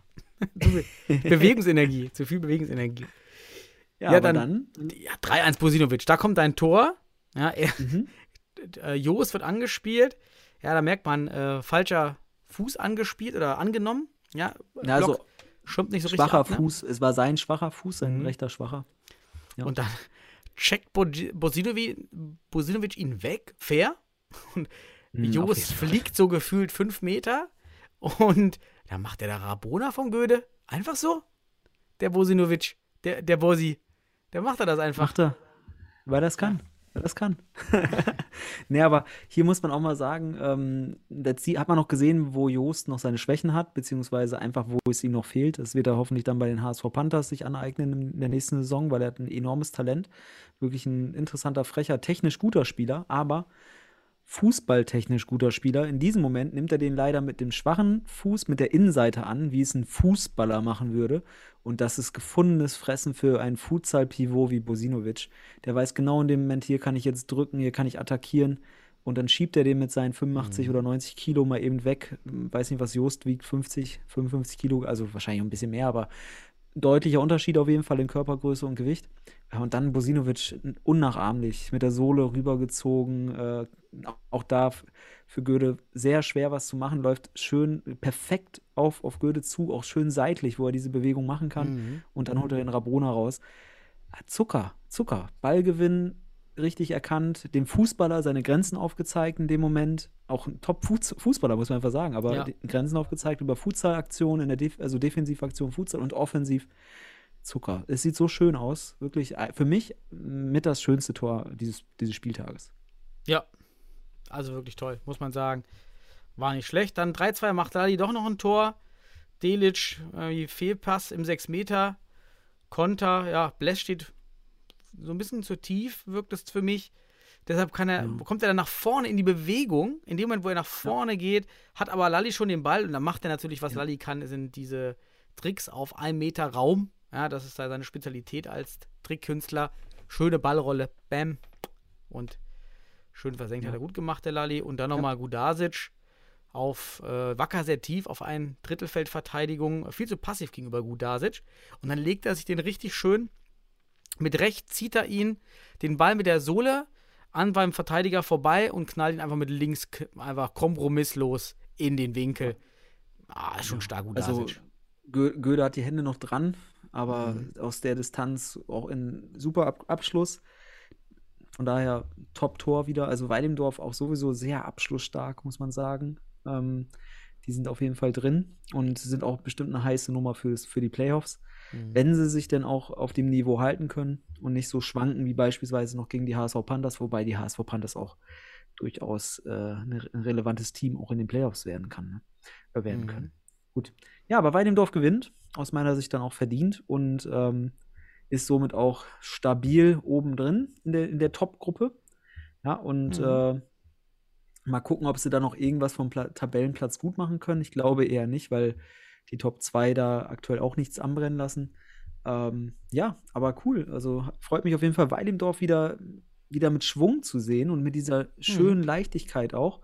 Äh, schon in, den letzten Spielen, auch in der Rückrunde sieht man das. Auch Philipp Pless hinten stabil. Jetzt natürlich bei dem Tor, vielleicht kommt er einen Schritt zu spät. Dadurch kann Lali diese Bewegung auch machen, weil er den herausstehenden Pless dann in seiner Trägheit ausnutzt. Ähm, aber Weidendorf gefällt mir und das ist schön für die Playoffs und weil, weil ich kann jetzt nicht absolut sagen, wer ist da der absolute Favorit, weil Weidendorf jetzt so wieder in Form kommt. Mhm. Schön, war, Ja. war, war ein tolles Spiel. So, zack. Zweites Spiel, das war auch das erste Live-Spiel des Wochenendes Mhm. zwischen dem MCA Futsal Club Bielefeld und dem Stuttgarter Futsal Club. Oh, war super. Habe ich mit Steffen Bonnekamp, kennt man auch noch, Ja. war auch mal bei uns im Podcast, äh, zusammengeguckt, äh, per Telefon, zusammen einen Stream Ja. geschaut, er bei sich äh, in Quarantäne, der Arme und ich bei mir. Äh, da merkt man, was Live-Spiele doch für eine andere Dynamik reinbringen in, diese Kon in diesen Konsum von Futsal. Ja, kannst du dir einfach Ja. mal abends schön auf der Sofa anschauen. Das ist schon was wert. Ja, war auch ein cooles Spiel. Also ich fand die erste Mhm. Halbzeit, ich fand Stuttgart leicht überlegen, aber das war auch durchaus von dem, vom MCH so, so taktisch vorgesehen. Ich habe da auch noch mit Cleverson im Nachgang drüber Du hast auch gesprochen. immer eine Ausrede, dass alles geplant war beim MCH. Kann das sein? Nee, nein, also Cleverson weiß, weiß ein, äh, Cleverson aus meiner Sicht macht er einfach einen Top-Job. Er hat, er hat, er musste wieder auf viele Spieler verzichten. Matic, Agnima nicht dabei, Hakan Erdem nicht dabei. Das sind drei Stammkräfte. Das musst du erstmal verkraften gegen so ein Team. Musst du wieder Molina etc. spielen lassen, Sentürk, Leute, die noch sehr am Anfang ihrer Entwicklung sind. Aber die haben das top gemacht, erste Halbzeit. Ähm, aber ich glaube, der, ich glaub, der Kommentator hat sogar gesagt, es wäre ein Duell zweier Weltklasse-Torhüter. Okay, lassen wir mal so stehen. Ähm, Pacheco auf jeden Fall in der ersten Halbzeit alles rausgeholt. Akzentjewitsch auch super Dinger rausgeholt und das, er lässt das so einfach aussehen. Wenn da sich ein Aitu Getchim äh, dreht und mit der Pike den Ball in den Knick haut und äh, ich sag mal, Akzentjewitsch gerade mal die Hand oben hat, auch dieses Verhalten, dass die Hände oben sind die ganze Zeit, dass die Dinger aus dem Knick einfach mit, mit Armbewegung Mhm. geholt werden, das ist, das ist einfach einsame Klasse in der Liga. Ne? Und Pacheco auch in der ersten Halbzeit super. Und dann Mhm. Aber mit Doppelsave. kurz, Der hat doch, der hatte so ein Doppelsave. Das war geil. Richtig, also das war ein richtig schönes Spiel. Auch, auch die Aktion, beide Mannschaften haben ihre Aktion gehabt. Es gab eine Druckphase von Stuttgart und dann macht der MCH ein wunderschönes Tor. Ähm, Ablage auf, auf Suat Ak, der schiebt den leicht abgefälscht rein, also für mich nicht haltbar, weil der abgefälscht ist aus der Distanz. Ähm, 1-0 geht der MCH zur Halbzeit in die Pause. Zur Halbzeit in die Pause, auch nicht schlecht. Ähm, ja, und dann hat, hat man gesehen, was beim MCH so ein bisschen in der ersten Halbzeit gut funktioniert hat, weil man hatte zwei Blöcke tatsächlich so aufgeteilt, dass ein Block sehr durchaus stark war und der andere ein bisschen schwächer. Die haben auch unterschiedlich verteidigt und man hat es auch gesehen, der eine Block, der stärkere Block, hatte überhaupt kein Problem mit Stuttgart im, im Ballbesitz. Mhm, Also ja. sehr schwer, den Ball, na, wirklich auch Stuttgart. Ja. Ja. Also der erste Block vom MCH, boah, wirklich brutal gut, Druck, äh, druckresistent. Stuttgart hat sich immer, es wurde schön tief nach hinten gedrückt.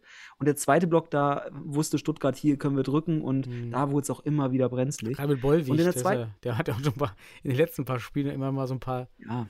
Auch, auch Ball. jemand in der Entwicklung. Aber Cleverson bringt die Jungs ran, gibt ihnen Ja, solche muss sein. Erfahrung. Ja, klar. So, und muss er auch, weil ihnen halt da die drei, drei Stammkräfte gefehlt haben. Ähm, und in der zweiten Halbzeit hat Cleverson dann aber, ich habe das ein bisschen reflektiert noch, mit ihm fand ich ganz spannend, wie er das auch das Spiel dann gecoacht hat, hat er ein bisschen gemischt, weil er wusste, mit, den, mit diesem System zwei Blocks wird es schwer auf die ganze Distanz und hat, hat die Blocks ein bisschen gemischt. Und dann hat Stuttgart äh, die Gunst der Stunde gehabt und hat dann das 1-1 schnell gemacht. Auch äh, aus meiner Sicht auch gut ausgespielt alles. Ja, war viel zu auch- einfach, diese Ecke. Also, das war Ja. keine, das war wirklich eine, eine, eine Ecke aus. Also, das lernt man im ersten Futsal-Training, die Ecke. Einfach ablegen, Schuss. Da war einfach keine Ja. gute Defense. Das war einfach nicht gut. Genau, da, ja, genau. Aber gut, das meine ich ja. Die sehen solche. Stuttgart ist ähnlich wie Weilendorf bei, bei, bei äh, Freistößen und bei, bei äh, Standards. Die machen es einfach. Wenn die, wenn die Lücke da ist, dann Ja. legen die einfach nur ab und schießen. Da, wo andere sich irgendwie ihre Variante 20 rausholen, sieht Stuttgart das Genau. und legt den Ball ab und drauf. Variante brauchst du nur, wenn diese einfachen Sachen nicht gehen. Dann brauchst du Genau. Variante. Dann brauchst du diese Option. Aber wenn du ablegen kannst und du hast eine Mhm. Schussbahn, zack, durch das Genau. Gewühl, ge, Gewühl durch, 1-1. Dann, dann fand ich, das war so die entscheidende Phase kurz, dieses ein, beim 1-1. Stuttgart hat ein, zwei Riesenchancen und dann Mhm. hat Suat Ak beim Einstand von 1-1 läuft der, läuft der alleine auf Akzentjewitsch zu, spielt der MCA sich gut raus. Und dann zeigt aber Akzentjewitsch, warum er wahrscheinlich der beste Keeper dieser Liga ist. Er steht stabil an der Strafraumgrenze, wartet auf Ak, bleibt groß. Ak schießt echt gut. Der wäre wahrscheinlich in den Knick gegangen, aber Akzentjewitsch holt die Schulter raus, hat die Schulter oben, hält den Ball. Für mich eine, eine erste entscheidende Szene, dass der Ball nicht reingeht, weil daraufhin macht äh, Stuttgart dann das 2 zu 1. Und dann ist es natürlich sehr schwer, gegen so ein Top-Team nochmal ranzukommen. Ja, also 2 zu 1 dann. Willst du zu dem Tor noch was sagen? Zum 2 zu 1 für Stuttgart. Genau, ich habe ich hab noch aufgeschrieben, war ja so ein schöner Horizontallauf von klassisches Futsaltor von Ivankovic. Fehler ganz Ja. klar bei Getschim, weil er nämlich die Kopertura nicht macht vom, vom Ja. Ala. Ich weiß gar nicht, wer auf Ala stand jetzt bei, bei Sennestadt. Ja, Aber Getschim geht halt nicht in die Mitte. Ich glaube, er sieht auch in seinem Gesicht, sieht man, dass er weiß, ah, da den Schritt Ja. mehr. Dann, It- weil der MCA stand sehr tief, hat sich sehr tief reindrücken lassen im Moment. Und so war das. Ja. ach, war, man würde sagen, das- Standbildern, it, it was this moment. He, he knew, he Ja. fucked up. So, das, das war dann äh, Getschi. Ja, war ein bisschen schade. Aber da ja. siehst du auch die Klasse dieser Individualisten bei Stuttgart, die sehen das und sehen, dass der Gegner tief ist und dann zieht ein Ala rein und schießt, weil er die, egal ob da vier Spieler vorstehen, wenn der Ball durchgeht, ist das sehr schwer zu halten, das Ding. Gut. Und dann ähm, im Folgenden gab es ja, gab's, gab's einen kleinen Schlagabtausch, hin und her ging's. Ja, und dann natürlich das vorentscheidende Tor, muss man sagen, das 3 zu 1 in der 31. Minute durch Zindic, Zindic, ich weiß gar nicht, wie man ihn ausspricht. Da sah Pacheco ein bisschen unglücklich aus. Ähm, also erstmal Zindic äh, kann, kann zentral äh, angespielt werden und Pacheco wird dann im Rauslaufen erwischt, sodass der Ball dann irgendwie durch die Hosenträger geht. Aber da muss der, da muss der, der MCH das auch defensiv besser, besser verteidigen, das Zentrum besser schließen. Dann passiert da nichts. Ja, und dann wurde es richtig interessant in diesem Spiel, Daniel. Weil dann hat der MCH den Flying rausgeholt Mhm. und hat nochmal versucht ranzukommen. Und dann wurde es richtig spannend, weil der MCH dann durch Suat Ak, äh, übrigens wahnsinnig, also eigentlich äh, hat, hat Stuttgart einen Standard. Ähm, ich glaube, es war ein, war ein, war ein Freistoß. Wollte, wollten äh, ins Zentrum legen, ablegen und schießen, also hinterhergehen und schießen. Und dann kommt Cleverson dazwischen, weil er die Variante gut kannte, holt sich den Ball, fährt den Konter, lässt einen Spieler aussteigen, legt quer, Suat Ak macht das 2 zu 3 und dann hast du da noch drei, vier Minuten zu spielen und du dachtest, boah, jetzt richtig geiles Spiel, Live-Spiel, 2 zu 3, boah, geil, wir kriegen noch mal richtig Spannung, der MCH ist dran. Ja, und dann kam es zu einem Wechselfehler und das war der zweite f- tatsächlich. Und dann wurde es spektakulär. Dann wurde es Also- wild, richtig wild. Erstmal muss ich, erstmal muss ich diesen Wechselfehler kurz mit dir besprechen. Ja. Weil ich habe ja mir viele Informationen reingeholt. Ich habe äh, keine Ahnung, was, wo ich überall nachgefragt habe. Weil in den Videobildern siehst du natürlich wieder sehr wenig. Sehr wenig. Aber nach Augenzeugen, die mir berichtet haben, und das waren auch nicht nur NCH-Leute, sondern auch ein paar neutrale Zuschauer, die sagten mir, dass der dritte Schiedsrichter, der Alessandro Cordi ist er, glaube ich, da werden wir vielleicht heute auch noch drüber sprechen, über den Herrn, aber der hätte entschieden auf einen Wechselfehler. Und laut Aussage der Spieler war es dann so, dass das wegen dem wegen der irgendwie wegen der falschen Leibchenübergabe stattfand. Also ich habe auch noch im, im Winkel im, im Blickwinkel gesehen, Furkan Aas hebt das Leibchen auf. Boah, da muss man natürlich eins sagen. Erstmal kann man das so krass als Wechselfehler sehen. Das erstmal als erster Mhm. Punkt.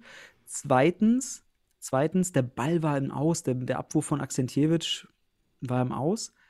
Drittens, natürlich auch ein Fehler vom MCH, dass da der, der weite Flying gespielt wird und der muss dann so weit laufen. Ne? Ist Mhm. auch so ein Punkt. Also, das nur so nebenbei als Randnotizen, damit man weiß, das kann man auch verhindern. Aber so, da hätte ich mir gedacht, so, okay, krass. Mhm. Ja, ich Erstmal habe auch ein bisschen. Es ist schwer, die Situation. Ich habe selber in den Regeln nachgeschaut. Ich habe einmal den Bundesliga-Schiedsrichter am Samstag bei uns in Düsseldorf gefragt. Der meinte, ah ja, kann ich gar nicht sagen, brauche ich mehr Informationen. Er hat sich da so, raus, so rausgeredet, weil er auch meinst schon du wusste. Meinst Also, du über den. Darauf, darauf, du, du, wir müssen noch erklären, weil du willst jetzt, glaube ich, vielleicht darauf hinaus, dass es da zu einem Platzverweis kam. Ach so, Ne? ja, das hast du noch gar nicht erwähnt. Oder, ja, ja, genau. Genau, das kommt nicht. Das war erstmal die Frage nach dem Wechselfehler. Wir müssen also jetzt, weil wir das nicht wirklich kontrollieren können, davon ausgehen, es war ein Wechselfehler. Und dann wäre es die zweite gelbe Karte für Pacheco gewesen, der Mhm. aber von draußen kam und also gar nicht ins Spiel eingegriffen hat oder durfte. Mhm. Und dann wurde er vom Platz gestellt. Klar, gelb-rot. Wechselfehler gibt es eine gelbe Karte, gelb-rot. Und jetzt kommt aber ein Phänomen, Mhm. wo ich mit dem Kopf geschüttelt habe, als ich es gesehen habe, weil ich dachte, jetzt, wird hier, jetzt verstehen sie die Regeln nicht mehr. Denn der Spieler Pacheco wird vom Platz gestellt und dafür musste der MCH einen Spieler vom Feld nehmen und mit drei Spielern weiterspielen, mit drei Feldspielern. Und dann dachte ich, warte mal, warte mal, warte mal, ich gucke mal ins Regelwerk. Und dann habe ich halt erstmal auch an einen Präzedenzfall, auch wenn man es so bezeichnen darf oder nicht, aus der DM 2020 gedacht, gegen Regensburg, MCH gegen Regensburg, da, da war ich an der Seitenlinie, Cleverson Pelk, geht rein, Wechselfehler, kriegt gelb-rot, aber wir durften damals voll weiterspielen. Warum? Der Schiedsrichter sagte, es ist ja jemand von der Bank, also er ist ja nicht, er war nicht auf dem Feld.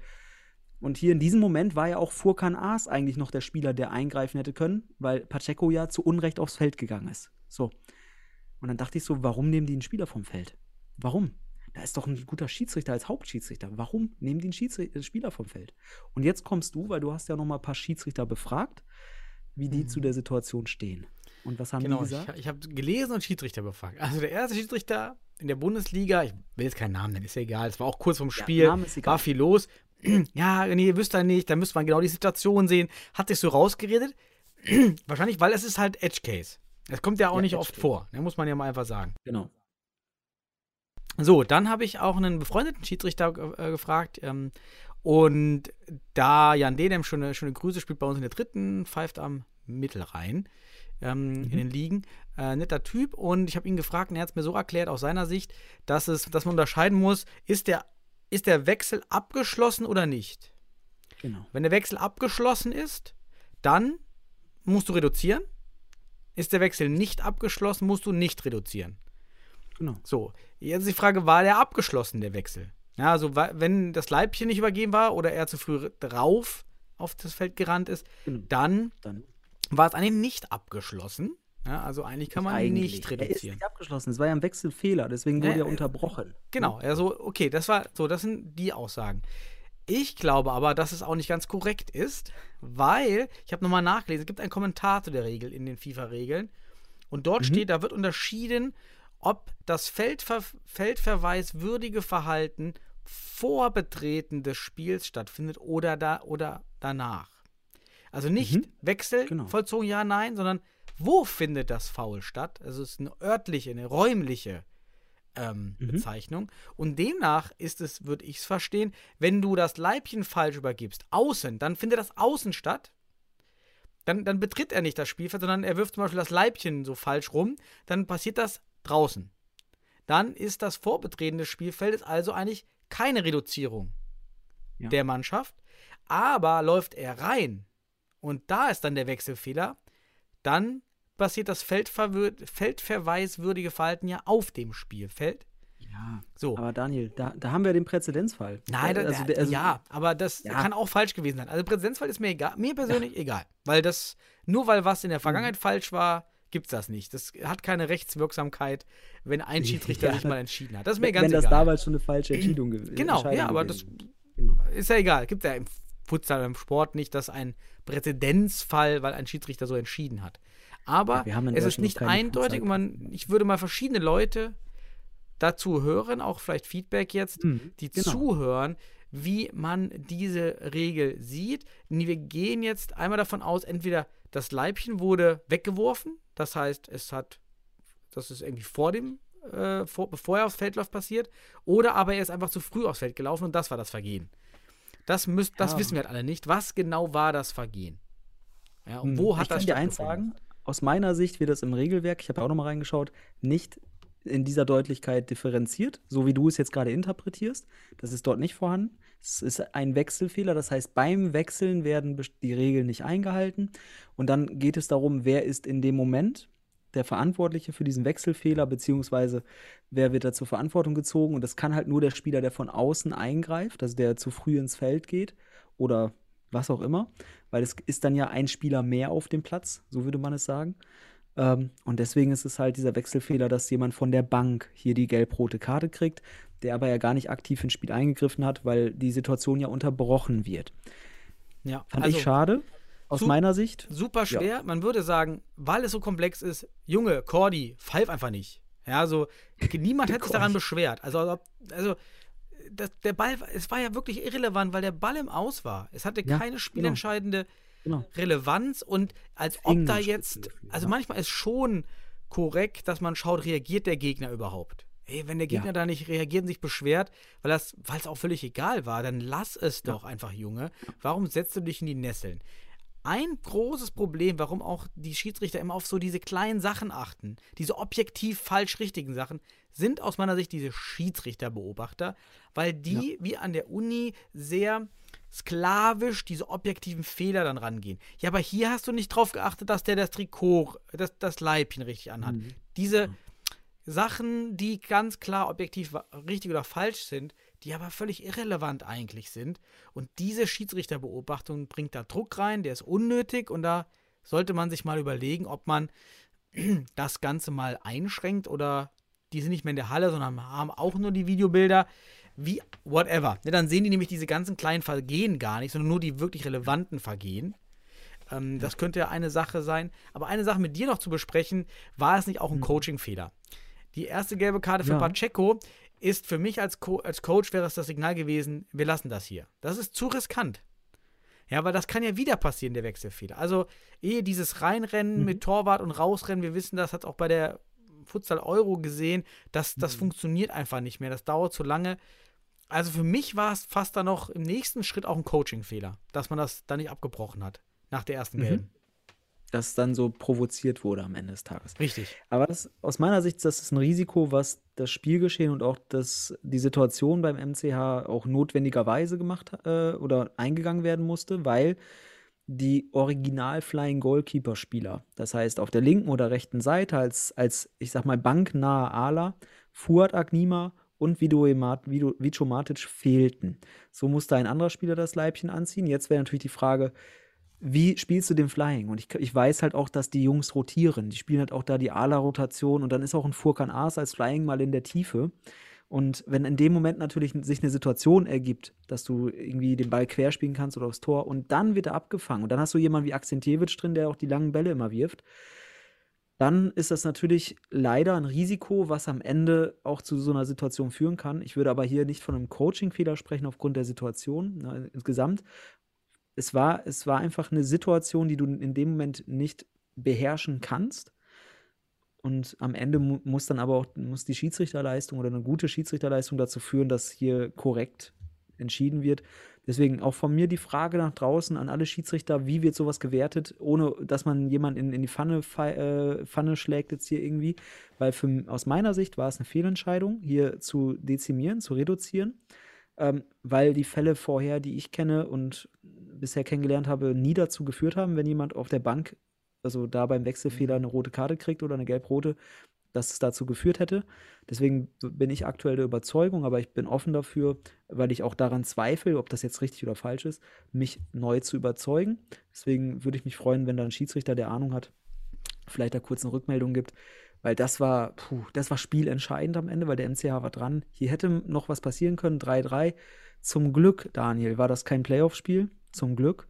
Und der Alessandro Cordi, der da jetzt äh, sich als dritter Schiedsrichter mit der, anscheinend mit der Argumentation durchgesetzt hat und der erste Schiedsrichter dann so entschieden hat. Wobei der erste Schiedsrichter muss da auch einfach besser werden, also sein. Wenn das, wenn das nämlich falsch wäre, wäre das natürlich ein derber Fauxpas. Ähm, und vielleicht war es aber richtig. Wir wissen es nicht. Jetzt, wir haben Erfahrungen, aber es ist ein Edge-Case, wie du schon sagst. So viele Erfahrungen sind nicht da, dass man da jetzt wirklich grundsätzlich sagen könnte, so ist es. Wir wollen aber wissen, wie die Regel ausgelegt wird. Und alle, alles, was ich gesehen habe, alles, was ich gelesen habe, aus meiner Sicht ist eine Fehlentscheidung. Aktueller Stand. Mich würde es interessieren. Gut, Alles klar, lass mal weitergehen. Wir haben nicht mehr viel Zeit. Genau. Schon eine Stunde ja, sechs. Let's go. Lass mal Gas geben. Locker lass mal. Futsal pur hier heute. Gut. Dann haben wir als nächstes Spiel die TSG 1 gegen Hohenstein Hot 05 Futsal Ah, ähm, ja. am Sonntag. Das war dann am Sonntag um 13 Uhr. Ach, Christian. Die TSG, sie können es noch. Ja. Sie schießen Tore. Wow. Sie schießen Tore und gleich drei am Stück. Mhm. Man muss aber auch sagen, beide Teams vorab stark dezimiert, auch aufgrund von Mhm. äh, Erkrankungen, Ausfälle. Einerseits Hohenstein, unter anderem Oliveira nicht dabei, etc. Aber, aber bei Mainz waren, glaube ich, fünf, sechs Spieler auch nicht da. Also es waren wirklich eher dezimierte Teams, die gegeneinander antraten. Am Anfang sah es richtig, also ich weiß nicht, ob wir alle einzelne Tore, du kannst ja noch mal auf einzelne Tore eingehen gerne, ne, weil wir ja, auch die ersten vier habe ich gemacht, ja. ja, da können wir gleich drauf eingehen, aber es ging sehr schnell, 0-5 nach 15 Minuten. Da dachte ich schon, oh, Backe, was passiert da wieder in Mainz? Und dann stand es nach 32 Minuten 0-7, aber dann gab es das 1 zu 7. Das Und 2 die Jungs haben mir 7. richtig gefeiert. Da hat man richtig gesehen, Ja, dass da geil. viel abgefallen ist. Ganz wichtig für die Jungs für die Relegation jetzt Ich hab's diese. auch gefeiert. Ich Ja, fand's auch geil, dass sie endlich Ja, Tore schießen. Das ist doch geil. Am Spiel. Ja, ich, erstmal 75 Zuschauer waren da. Ähm, ähm, Christian meinte selber, ja, Samstag läuft besser. Vielleicht auch für alle Clubs, die in Düsseldorf haben auch das Fazit gezogen, ähm, Samstagabend ist besser. Ähm, Ja. Das war ja so ein bisschen auch Test, wo wir alle nicht genau wussten, ja, welche Uhrzeit funktioniert für so ein Projekt besser, aber in, in Mainz und auch bei uns in Düsseldorf eher Samstagabend. Schon mal ein wichtiger Schritt für nächstes Jahr einfach. Und Mhm. dann ging es ja wirklich schnell los mit Klima. Mainz richtig weit weg vom Einkick, also es sah deutlich mehr als fünf Meter aus.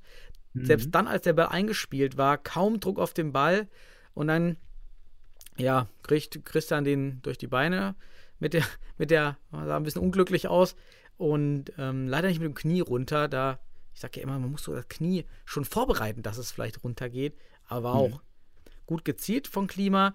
Dann 2-0 durch Dres, der sein zweites Tor, glaube ich, macht.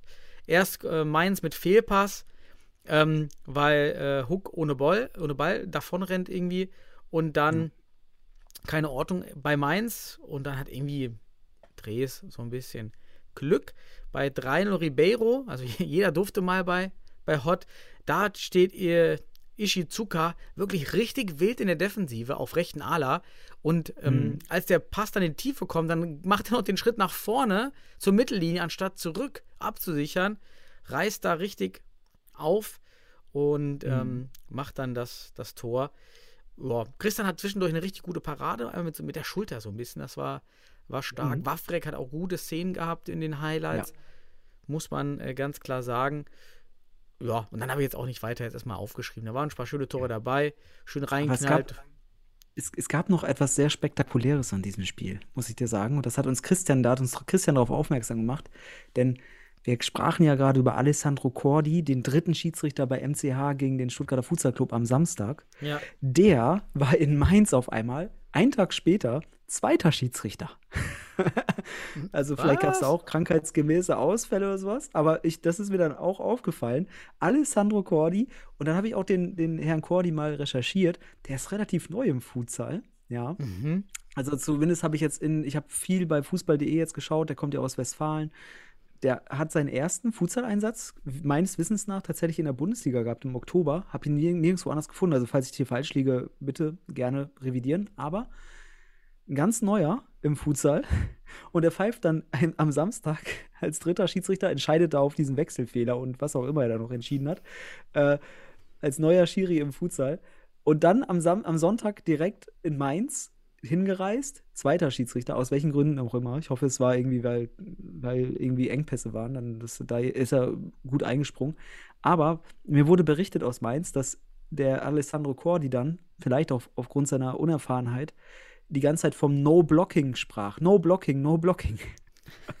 Und da, daraufhin haben die Ho Hohensteiner und die Mainzer nur müde gelächelt, weil wie, warum darf, dürfen wir nicht blocken? Das ist Futsal. Ne? Also Mhm. ganz komisch. Hat er auch für Irritation gesorgt. Also er hat an zwei, in zwei Spielen für Irritation gesorgt, äh, der Herr Cordi. Ähm, Läuft ja ist bei schon- Herrn Cordi. Ist schon jetzt eine Legende. Guter schon Junge. Jetzt eine Legende. Ist schon Ja, jetzt eine es- Legende für mich. Es bleibt Grund, äh, bei, bei uns, äh, beim, bei Fortuna waren ja auch so ein paar Szenen, die strittig waren. Die Schiedsrichter, es bleibt dabei, die Schiedsrichter haben diesen Sport nie aktiv gespielt. Und solange sich Ja. das nicht verändert, wird es gerade in Hitze, in schnellen Situationen genau dieses fehlende Gefühl geben. Und genau das wird weiterhin zu Irritationen führen, dass man dann auf Kleinigkeiten achtet und, und da, da Wichtigkeit drauflegt. Ne? Und dann auf einmal, ja, das wird einfach so bleiben. Ja, aber äh, wir müssen doch nicht alle deutschen Schiedsrichter über einen Kamm scheren. Nein, wir haben ja auch gute äh, Wir haben Referees. richtig gute. Omar aus Hamburg und so weiter. und also die Jungs. Cardi gehört halt nicht dazu. Ne? Genau, das. So, aber wir haben wirklich eine Handvoll richtig gute Futsal-Schiedsrichter, Ja. die auch schon lange dabei sind, die das von der Pike auf aus der Landesliga mitgetragen haben, am. Anfang und bis heute in der Bund auch in der Bundesliga zum Glück gelandet sind. Und ähm, ja, andere haben es halt nicht so, wie du sagst, auch nicht aufgesaugt. Und dann kommt es natürlich zu solchen Szenarien auch Mhm. in der Bundesliga. Und das ist dann sehr schade. Und ich hoffe, dass wir in den Playoffs hier eine bessere Berücksichtigung haben der Schiedsrichter oder eine bessere Einteilung. Ich weiß nicht, welche Gründe es hat, warum da so ein Schiedsrichter zweimal an einem Wochenende pfeift. Es hat ja schon wieder Ja, fast kann auch Corona-Probleme sein, vielleicht, aber hat so ein Geschmäckle dann halt. Ne? Ja. das Es, ist, es hat eine Auswirkung. Beide Spiele wurden irgendwie so wahrgenommen. solange du teilweise. nicht wetten kannst, ist es erstmal nicht so schlimm. noch nicht, noch nicht. Aber Daniel, lass uns doch einfach mal jetzt hier den Mainzern ähm, nochmal noch mal richtig, äh, ja, richtig ein, Fe ein Feierstück geben. Drei Tore gemacht. Ja, Wunderbar. super. Hoffentlich da, der Knoten ist hoffentlich geplatzt. Jetzt im letzten Spiel, das sie noch haben, nochmal richtig tanken und dann in der Relegation sich die Bundesliga Mhm. sichern. Das wäre doch eine Idee. Ne? Gut. Lass uns Daniel. zur Fortuna kommen. Endlich war ich mal ohne Ja, Kinder. da, da gönnen wir uns jetzt noch zehn Minuten, ne? Du Konnte- musst ja noch erstmal berichten. Ja, ich muss Du warst ja berichten. dort. Ich war dort endlich mal äh, einmal ohne Kinder auch, konnte dort auch wieder mehr helfen und mich da so ein bisschen konzentrieren. Und wurde zwar auch durch, zwischendurch musste ich auf die Tochter von einem äh, vom Freund aufpassen und bin dann mit der rumgerannt durch das ganze Castello. Hoch, runter, Lutscher Mhm. hier, äh, Apfelschorle. Ja, war, war aber auch ganz witzig. Hat äh, da Spaß gemacht, war an sich gute Stimmung. Und äh, es ging los. Äh, Fortuna hat äh, wieder 4-0 probiert. Ich, ich stimme zu, dass in den letzten Spielen das eine ganz gute Entscheidung war. Am Anfang habe ich mich schon gefragt, warum gegen Penzberg? Also warum, warum spiele ich 4-0? Wir haben das hier schon ein paar Mal diskutiert. Ich spiele dann 4-0, wenn mein Pivo nicht stärker ist als der Fixo des Gegners. Ähm, Fiallo, wissen wir aus den anderen Spielen, ist eher der Schwachpunkt bei Penzberg als Fixo. Und In der hat, Defensive. in der Defensive. Das heißt, da habe ich mich echt schon mal am Anfang gefragt, ah, warum probiert man nicht hier mal 3-1 oder wenigstens zumindest einen Block mit 3-1, den anderen 4-0. Ich hätte da mehr Chancen gesehen, einfach auf das schnelle Hinterherlaufen, als dieses 4-0, was gegen die physisch überlegenen Penzberger da. Ah ja, das war, das war schwierig. Man hatte mehr Chancen, deutliche Chancen bloß sogar tatsächlich. Und man hat aber auch schnell gemerkt, es fehlt die Qualität im Abschluss. Dasselbe Problem wie in Mainz. Es war echt mal wieder furchtbar. Uth hat auch richtig viel rausgeholt. Ähm, ich habe auch in der Halbzeit mit ein paar Leuten noch gesprochen, meinte, ah, ich würde auch mal Flying probieren gegen die Penzberger. Denn einfach, weil ne, die Jungs wahrscheinlich dafür noch weniger Zeit haben, das zu trainieren. Spiel doch mal Flying einfach gegen Penzberg. Und so kam es leider nämlich, wie es kommen musste, trotz Chancen plus 1-0 durch Abisikeles. Erst lässt sich Sepp tunneln, blockt dann auch nicht. Und dann läuft, ähm, ähm, was habe ich aufgeschrieben? Ach genau, dann, dann Also kommt Brack auf Asisi, hat Asisi den Ball, Brack kommt gelaufen, aber läuft, läuft ihn viel zu hoch an. Läuft ihn Ja, in den Mann rein, will den Ball aktiv attackieren, was er aus meiner Sicht gar Ja. nicht braucht. Hätte gereicht, wenn er einfach steht. Ein Mann und äh, Azizi zum Handeln zwingt oder zum Nachdenken zwingt. So setzt sich Azizi da durch, geht in die Mitte und ähm, ja, dann auch Sepp läuft Abisikedes ein bisschen genau selber auch falsch an, auch auf die Balleroberung aus. Ähm, ja, und dann in der Mitte ist Paul da, der einfach Abisikedes nicht im Blick hat und Azizi macht halt ein super Ding da auf Ala, schöner Pass, harter Pass auf Abisikedes in die Mitte und der lässt abprallen. Du weißt ja, Daniel, bei, bei Fortuna und beim MCH, da gucken wir genau hin, ne, weil das ja unsere Clubs sind. Und ich muss dir echt sagen, ich frage mich bei der Fortuna auch teilweise, was machen die von Woche zu Woche defensiv? Weil ich sehe immer wieder die, die gleichen Fehler. Du sprichst es an. Ähm, beim 0 zu 1. Brack geht übermotiviert in den Zweikampf, während Azizi den Ball mit Rücken zum Tor hat. Ähm, ohne Chance auf den Ball geht Brack da so attackierend rein. Da muss man sich fragen als Trainer, sieht er hier nicht, dass er zwei Spieler vor sich hat, also zwei Fortunen vor sich hat und somit die vorletzte Verteidigungslinie bildet? Also der muss wissen, hinter ihm ist nicht mehr viel. Anscheinend sieht er es nicht, sonst sollte er hier einfach nur stellen, Azizi sich nicht drehen lassen. Aber so nutzt Azizi auch Bracks Einsatz wie so eine Gegenkraft beim Tai Chi, wenn man so will, um sich gegen ihn durchzusetzen. Ja, und dann kommt äh, Sepp zu spät. Aber für mich auch noch ein schwerwiegender Fehler, auch wieder in der Defensive von, von Paul, ähm, der dann da im Zentrum steht äh, und nicht auf äh, Aspisikilis achtet. Ähm, hat wieder nur die Augen auf dem Ball. So wird er niemals Raumbeherrschung spielen können, weil er da auch niemals die Passlinie schließt, wenn er nur auf den Ball guckt. Sieht seinen Gegenspieler nicht im Rücken. Und dann, ich, ich verzweifle langsam, wenn ich mir Fortuna genauer anschaue, ähm, dass man da nicht da, da, da diese, diese Sachen wie, wie ich sehe nicht nur, ich gucke nicht nur auf den Ball, sondern ich muss hier wirklich besser koordinieren, meine visuelle Wahrnehmung. Das geht nämlich die ganze Saison durch. Deswegen, dieses 1 war wieder so ein, so ein Merkmal. Ich habe schon gegen den MCH gesagt, da, da, da gucken alle nur auf den Ball. Die haben keine Chance auf höherem Futsalniveau. So. Wenn die das nicht reinkriegen, das sind Basics, mit denen du aber so ein Ding beherrschen kannst.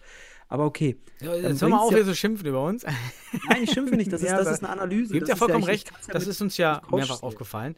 Dann ähm, bin ich auch bei, dabei, diese, die, diesen Raumblick zu haben. Dann 0-2 Carlos. Erstmal hoher Ball von Brack aus diesem 4-0 heraus. Das kam eben häufig. War auch manchmal, nehme ich dann überraschend gut, aber da wird er eben abgefangen durch Carlos. Und ähm, Sepp, Sepp rückt da nicht, äh, rückt da ein bisschen ungünstig ein oder gar nicht ein. Jedenfalls ist deshalb auch äh, dann Carlos mit Doppelpass danach nämlich wieder in der Mitte frei, den er sich erst selbst holt. Ja, und schiebt dann da halt auch wieder schön ein. Ja, aber du sagst es schon. Äh, was macht Sepp da? Wartet er auf den Bus? So wie du es gerne mal ausdrückst bei Spielern, die irgendwo oder nirgendwo stehen. Also ganz Mhm. ehrlich, warum nimmt er hier Carlos nicht auf? wen will er da hinten decken? Also er sieht ihn ja sogar, aber Problem ist auch, Sepp nimmt Kallus nicht aktiv wahr. Er guckt auch nur auf den Ball. Man muss sich die Szenen anschauen. Er reagiert dann auf Kallus, weil wenn als Kallus seine Verteidigungslinie schon durchbrochen hat.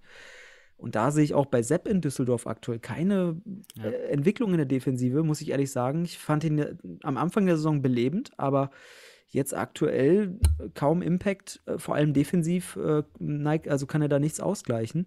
Und das ist dann bei Düsseldorf ein Riesenproblem. Wenn du vorne keine Butzen machst, kassierst du hinten solche. War lange verletzt, ne? Dann ist schwer, Ja, erst mal natürlich. da reinzukommen. Ne? Ist auf jeden Fall läuft so ein bisschen seiner Form hinterher, ganz klar. Sieht Ja. man, aber der wird er, wird er bald Ja, wieder. Aber das, aber das ist ja eine Analyse. Da, da, in dem Moment muss man sagen, wo, wo, was macht er in dem Moment? Mhm. Hier hätte er das Tor verhindern können, indem er Kallus aufnimmt und da Ja. sozusagen verhindert. Dann, Ja, aber dann- schießt die Fortuna ein Tor und zwar im 3-1. Also aus dem Finale heraus standen sie dann auf einmal im 3-1 und dann auf einmal klingelt es nämlich auch ganz schnell. Denn ja, Fialio, den wir schon mal angesprochen haben, steht äh, zu weit weg von Dalterio und Jagenburg sieht dann den Raum hinten, ähm, der dann Mhm. schön freigeschoben wird, weil der Fixo, der Pivo eben auf, auf die Seite geht, auf, als falscher Pivo und dadurch eben die Mitte schön frei wird. So einfach ist das eben, wenn du gegen solche Teams von einem mittleren Pivo, der zieht raus auf falschem Pivo, dann, und der Fixo geht mit und die rotieren falsch. Was eben Ja. passiert, wenn du die Defensiv-Diamanten noch nicht so ganz kannst, so eigentlich die Drehung des Diamanten noch nicht, ähm, der Raute, dann passiert das und das hätte in dem Spiel wahrscheinlich öfters funktioniert und so geht Jagenburg schon rein, kriegt schön den Ball Ja, von schön. Dalterio und da macht er es einfach unverkennbar jagenburgisch Ja, Hier rein. muss ich sagen, ja, Jagenburg ist eine echte Bereicherung für das Spiel bei Fortuna. Wenn der nicht auf dem Platz ist, ist das in der Offensive manchmal so ein bisschen, äh, ich sag mal, unkreativ. Aber hier in dem Moment ein richtig schöner Laufweg von Jagenburg und auch ein richtig schöner Pass von Dalterio. Richtig schön. Mhm. Und äh, Utmerlicki hier in diesem Moment leider ein bisschen Uhu-Linienkleber. Ne? Ähm, Mhm. Kommt nicht so wie, also der Utmeliki hat bis zu dem Zeitpunkt überragendes Spiel gemacht. Immer schön offensiv auf vier bis fünf Meter gewartet. In diesem Moment kommt er zu spät und Jagenburg schiebt dann so schön an den herausstürmenden Torwart vorbei. Wunderbar, also richtig schönes Tor. Also gerade Kritik in der Defensive, hier offensiv. Beide Spieler bei Fortuna richtig schön. Dalterio und Jagenburg, wunderbare Sch- Szene. Ein richtig schönes Tor. Genau. Aber dann, Daniel, kam das 1 zu 3 Mhm. auch wieder ja, so eine Kontersituation vielleicht, oder besser gesagt, überspielt. Ähm, als erster Punkt fällt mir auf, dass Dalterio vorne stehen bleibt. Der Mhm. bleibt an der Mittellinie stehen. Das gefiel ja. mir gar nicht.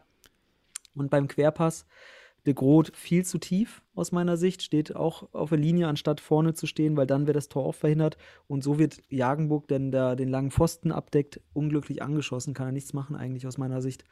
Ähm, also unglücklich allemal. Aber hier sehe ich dann einerseits Dalterio, der nicht hinterhergeht, ein Fehler. Ob er da noch einschreiten kann, was auch immer. Aber wenn nämlich ein, äh, wenn das jetzt zusammenkommt mit De Groot, der vorne steht und so hier verzögern kann, dann ist ein Dalterio wieder sehr wichtig für die Überzahl, um einen Ballgewinn zu kriegen. Und deswegen ist es ein Kombinationsfehler aus meiner Sicht. Mhm. Aber De Groot muss hier weiter vorne stehen. Wobei De Groot insgesamt auch ein gutes Spiel gemacht hat, Ja, muss war ein gut, sehr gutes Spiel von ihm. Ja, ja. Ja. Aber das Aber- Problem aber mit dem Tiefstehen Ja, hatten wir schon das- öfters. Da steht er falsch und dann steht es 3 zu 1 und dann wird es arschschwer. Genau. Ne? Dennis Pahl auch äh, geht, macht einen Tick nach vorne der Bewegung, attackiert etwas zu früh, verzögert nicht die ganze, ähm, weil ist ja Überzahl. Penzberg ist kurz in der Überzahl, 4 zu 3, weil Dalterio Mhm. sich da selbst rausnimmt.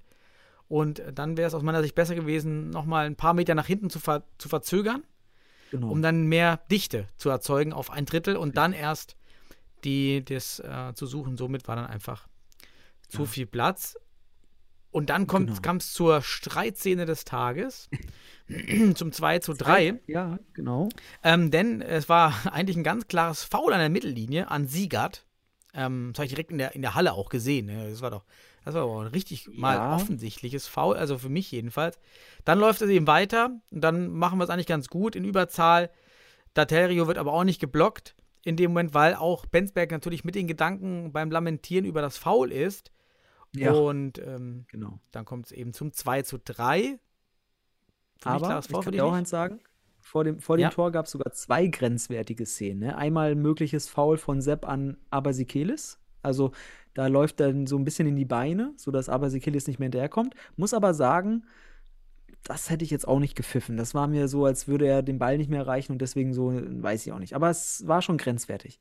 Aber denn diese, dann dieses Einsteigen von Thiemann bei Siegert, auch wenn er den nicht erwischt, ne? ich habe mir das nochmal genauer angeschaut und da muss ich sagen, diese Grätsch von Thiemann, die finde ich schon, da finde ich schon, dass man das pfeifen kann, wenn ich muss. Auch wenn er ihn vielleicht nicht trifft. Aber wenn Siegert hier nicht abhebt oder irgendwie rübergeht und dadurch aus dem Tritt kommt, dann droht eine Verletzung. Also für mich muss das hier wahrscheinlich gepfiffen werden. Ja, aber da muss man auch sagen, wenn der Schiri nicht pfeift, Fortuna nutzt das gut aus, Penzberg ist völlig im Chaos und dann steht es 2 zu 3. Und dann war es ein enges Ding. Und dann kam ja noch mal wiederum ein Foulspiel zentral vor dem Tor. Mhm. Und dann muss man auch sagen, wenn man sich die Szenen genauer anschaut, dann hat man die Live-Bilder. Da muss man Ja. sagen, ich weiß nicht, ob dir das, ist es dir auch aufgefallen, dass de Groot sich den Ball vom eigentlichen Ort des Vergehens deutlich weiter nach links und nach vorne gelegt hat? Nee, im Spiel tatsächlich nicht. Die Penzberger haben mich darauf aufmerksam gemacht äh, Ja. im Nachhinein. Und ich habe es dann auch mal mit dem Livestream angeschaut, weil nur mit dem Highlight siehst du das, siehst du das ja, Ja. nicht, dass der Ball wirklich, Genau. das V war mittig 17 Meter vom Tor und Chris legt sich den. Ist halt clever. Es ist auch einfach clever, Ja. ähm, das zu probieren und sagt, er schiebt sich Wer das ein bisschen nach links äh, auf 13 Meter, weil da war der Schusswinkel schon ein bisschen besser. Ähm, Genau. Dann liegt es klar auch am Gegner zu sagen, hey, mein Chiri, der- das Foul war weiter hinten. Ich glaube einfach, niemand hat gedacht, dass er den da reinsammelt. Ja, genau. Ja, aber pass auf, das ist ja so, der, der hat den wahrscheinlich über einen Meter, allemal, allemal über einen Meter, wenn nicht weiter. Äh, schön nach links gesetzt und nach Mhm. vorne. Und als Rechtsfuß hast du dann einfach bessere Schussoptionen. Du hast Genau. das schöne offene Eck, du hast ein kurzes Eck, wo die Sicht verdeckt ist und so weiter. Und da muss ich auch sagen, weil wir heute schon über Schiedsrichter gesprochen haben, das muss der Schiedsrichter sehen. Das war kein Toleranzbereich mehr. Also, das ist von mir, äh, na, da denkt man wahrscheinlich, den haut er ja nicht direkt rein. Aber hier siehst du es, hier hast du Präzedenz, musst du Mhm. richtig machen, vielleicht ist es dann nicht. Das war zum Nachteil von Penzberg. Muss aber auch eins sagen, de Groot, bester Feldspieler bei, bei Düsseldorf für mich, haut das Ding wunderschön in den Knick, hat das Tor des Spieltages gemacht, äh, nach Bosin oder mit Bosinovic. Während auch, muss auch sagen hier nochmal, weil man muss ja auch Credits Aber geben. Hat noch mehr äh, Tore. hm? Schnitzerling Bitte? hat mehr Tore als Ja. De Groot, ne? aber weniger, weniger Einschussmöglichkeit. Äh, hat, äh, Ja, okay, äh, die De Effizienz ist am höchsten bei De Groot, Genau. das stimmt. Genau. Aber jetzt muss man sagen, Brack macht das auch gut. Der nimmt nämlich äh, Utmeliki die, die Sicht und stört und er blockt die Ecke, äh, diese Ecke, wo der Ball reingeht, auch frei. Und dadurch ist, das ist auch wirklich der Impact von Brack hier in dem Moment und de Groot hat das Ding rein. Problem ist halt nur, dass die Schiedsrichter nicht sehen, dass de Groot das sich schön hinlegt. äh, vielleicht macht er das auch unbewusst. Der macht es einfach, ja, von wo könnte ich den im besten Fall reinhauen? Ja, super. Ja, lege ich ihn mir mal Das hier. ist halt, das ist eben auch die Cleverness, die du in so einer Bundesliga haben musst. Ja, als Spieler ist einfach zu probieren, einfach den Ja. da hinzulegen und dann passt es. Mit Brack Ja, habe ich auch aufgeschrieben, das war ziemlich gut, der Block. Weil ohne den Block ähm, steht nämlich, ich weiß nicht, wen der Brack geblockt hat, aber ohne den Block äh, Ja. fliegt einfach den Kopf. Wird schwer. Genau. Ja, schönes Tor. Und, Und- wie gesagt, wenn die Schiedsrichter es zulassen, dann ist das super ausgenutzt. Aber wiederum ein Zeichen dafür, dass die Schiedsrichter hier besser Acht geben müssen, sich eben nicht von der Situation übermannen lassen müssen, die Ruhe bewahren, um zu gucken, wo war jetzt das Vergehen. Hier sah man schon ein deutliches Verlegen des Balles an einen anderen Ort, was am Ende dann hier zum Tor führt. Und aber Credits an, an, an de Groot und an Brack. Dadurch steht es Ja. 3-3. Da Aber der- dann, Daniel, War die Halle, hat die Halle gebebt und keine, ich weiß gar nicht, wie viel später, vielleicht zwei, drei Minuten später, leider ganz schlimme Szene. Ähm, Dalterio bekommt über Parallela den Ball gespielt und äh, Ud Melecki rennt aus dem Tor raus. Er hätte erstmal höher stehen können, dann wäre es vielleicht nicht passiert. Aber ähm, kann man nicht sagen, denn ähm, Ud Melecki ist ja in den letzten Spielen auch schon mal bewusstlos geworden zwischendurch. Ja. Und was ich jetzt, so die Story, die ich jetzt von, von den Spielern am Spielfeldrand gehört habe und auch von Penzbergern, ist wahrscheinlich, dass er dann über das Beinfeld von Dalterio oder da irgendwie über den Fuß oder den Ball, wie auch immer, kein Foul, es war kein Foul, ähm, aber dann im Fallen das Bewusstsein verliert okay. und deshalb ungebremst mit dem Kopf auf den Boden aufschlägt. Ja, weil ich habe ich hab mir auch gedacht, Mhm. weil wenn du so ein bisschen, no, so ein bisschen äh, Sport, sportphysiologisch und äh, auch mechanisch denkst, dann fragst du dich auch, okay, wo bleibt der Stützarm? Warum stützt er sich nicht? Weil er hatte ja Zeit. Er hatte ja Zeit, er war im Fliegen, er kann sich stützen, aber der, Leu der fällt einfach frontal runter mit dem Kopf nach vorne. Und da dachte ich auch schon, aua. Also wirklich, das, das sah schon krass aus. ja, und äh, zum Glück, zum Glück hat er es gut überstanden nach unseren Informationen. Er, also ist jetzt nichts Schlimmeres passiert. Ähm, aber es war in dem Moment wahrscheinlich, na, zum Glück auch, muss man ja auch mal sagen, dass Lukas Stavenhagen als Arzt, äh, als ja. Teammanager von Fortuna natürlich da war. Das muss man auch sagen. Wie auch immer man Lukas findet, weil er auch manchmal gut äh, einen Ausraster hat. Aber in dem Moment weiß einfach, ist jemand da, der eine Notfallausbildung hat in dem Moment, weil die Sanitäter da nicht immer so. Äh, ja, so, die waren ja. da völlig überfordert damit der ASB. Das war nicht so, das war nicht so gut. Und ja. äh, Lukas und auch die Physios, muss man sagen, beide Physios haben da genau. richtig starke Arbeit geleistet. Lukas war voll fertig danach. Und ähm, das war. Ähm, ja, aber zum Glück auch vielleicht, äh, vielleicht wurde so Schlimmeres verhindert, weil du weißt nicht, was da genau vorfällt. Wir wissen jetzt, dass er, er, er wohl wieder auf die Beine kommt, alles gut wird und mhm. dass auch äh, es er in der Situation schlimmer war. Und deswegen auch von mir aus oder von uns aus hier kann ich mal gemeinsam sagen, gute Besserung. Und wir hoffen, dass Utmeleki bald wieder auf dem Platz steht. Ähm, ja, und dadurch, aber was ich dann auch schön fand, dass die Mannschaften das Spiel natürlich dann zu Ende gespielt haben, aber dann das 3-3 so stehen lassen ließen und einfach Fair Play, das Ding, ja. das wäre auch, wär auch für mich nicht richtig gefühlt, wäre wäre das nicht, wenn, wenn die da irgendwie noch auf, auf Konkurrenz jetzt hier nochmal um, um das letzte Tor fighten. Also das war eine schöne Szene in der Situation, in der Notsituation ja. und von daher alle Genesungswünsche. Ma Maxi Carlos scheint auch äh, echt ein lustiger Typ zu sein. Er hat dann so drei Sekunden ja. vor, vor Ende geschrien, schieß! also, alles Spaß. Aber überleg mal, du schießt ja. dann da wirklich, ne? Ähm, ja. nee, aber war, ich glaube, äh, war eine faire glaub, Sache, sollten, ja. Ich glaube, wir sollten die Sendung auch hier mit den Genesungswünschen jetzt in Richtung Ende bewegen.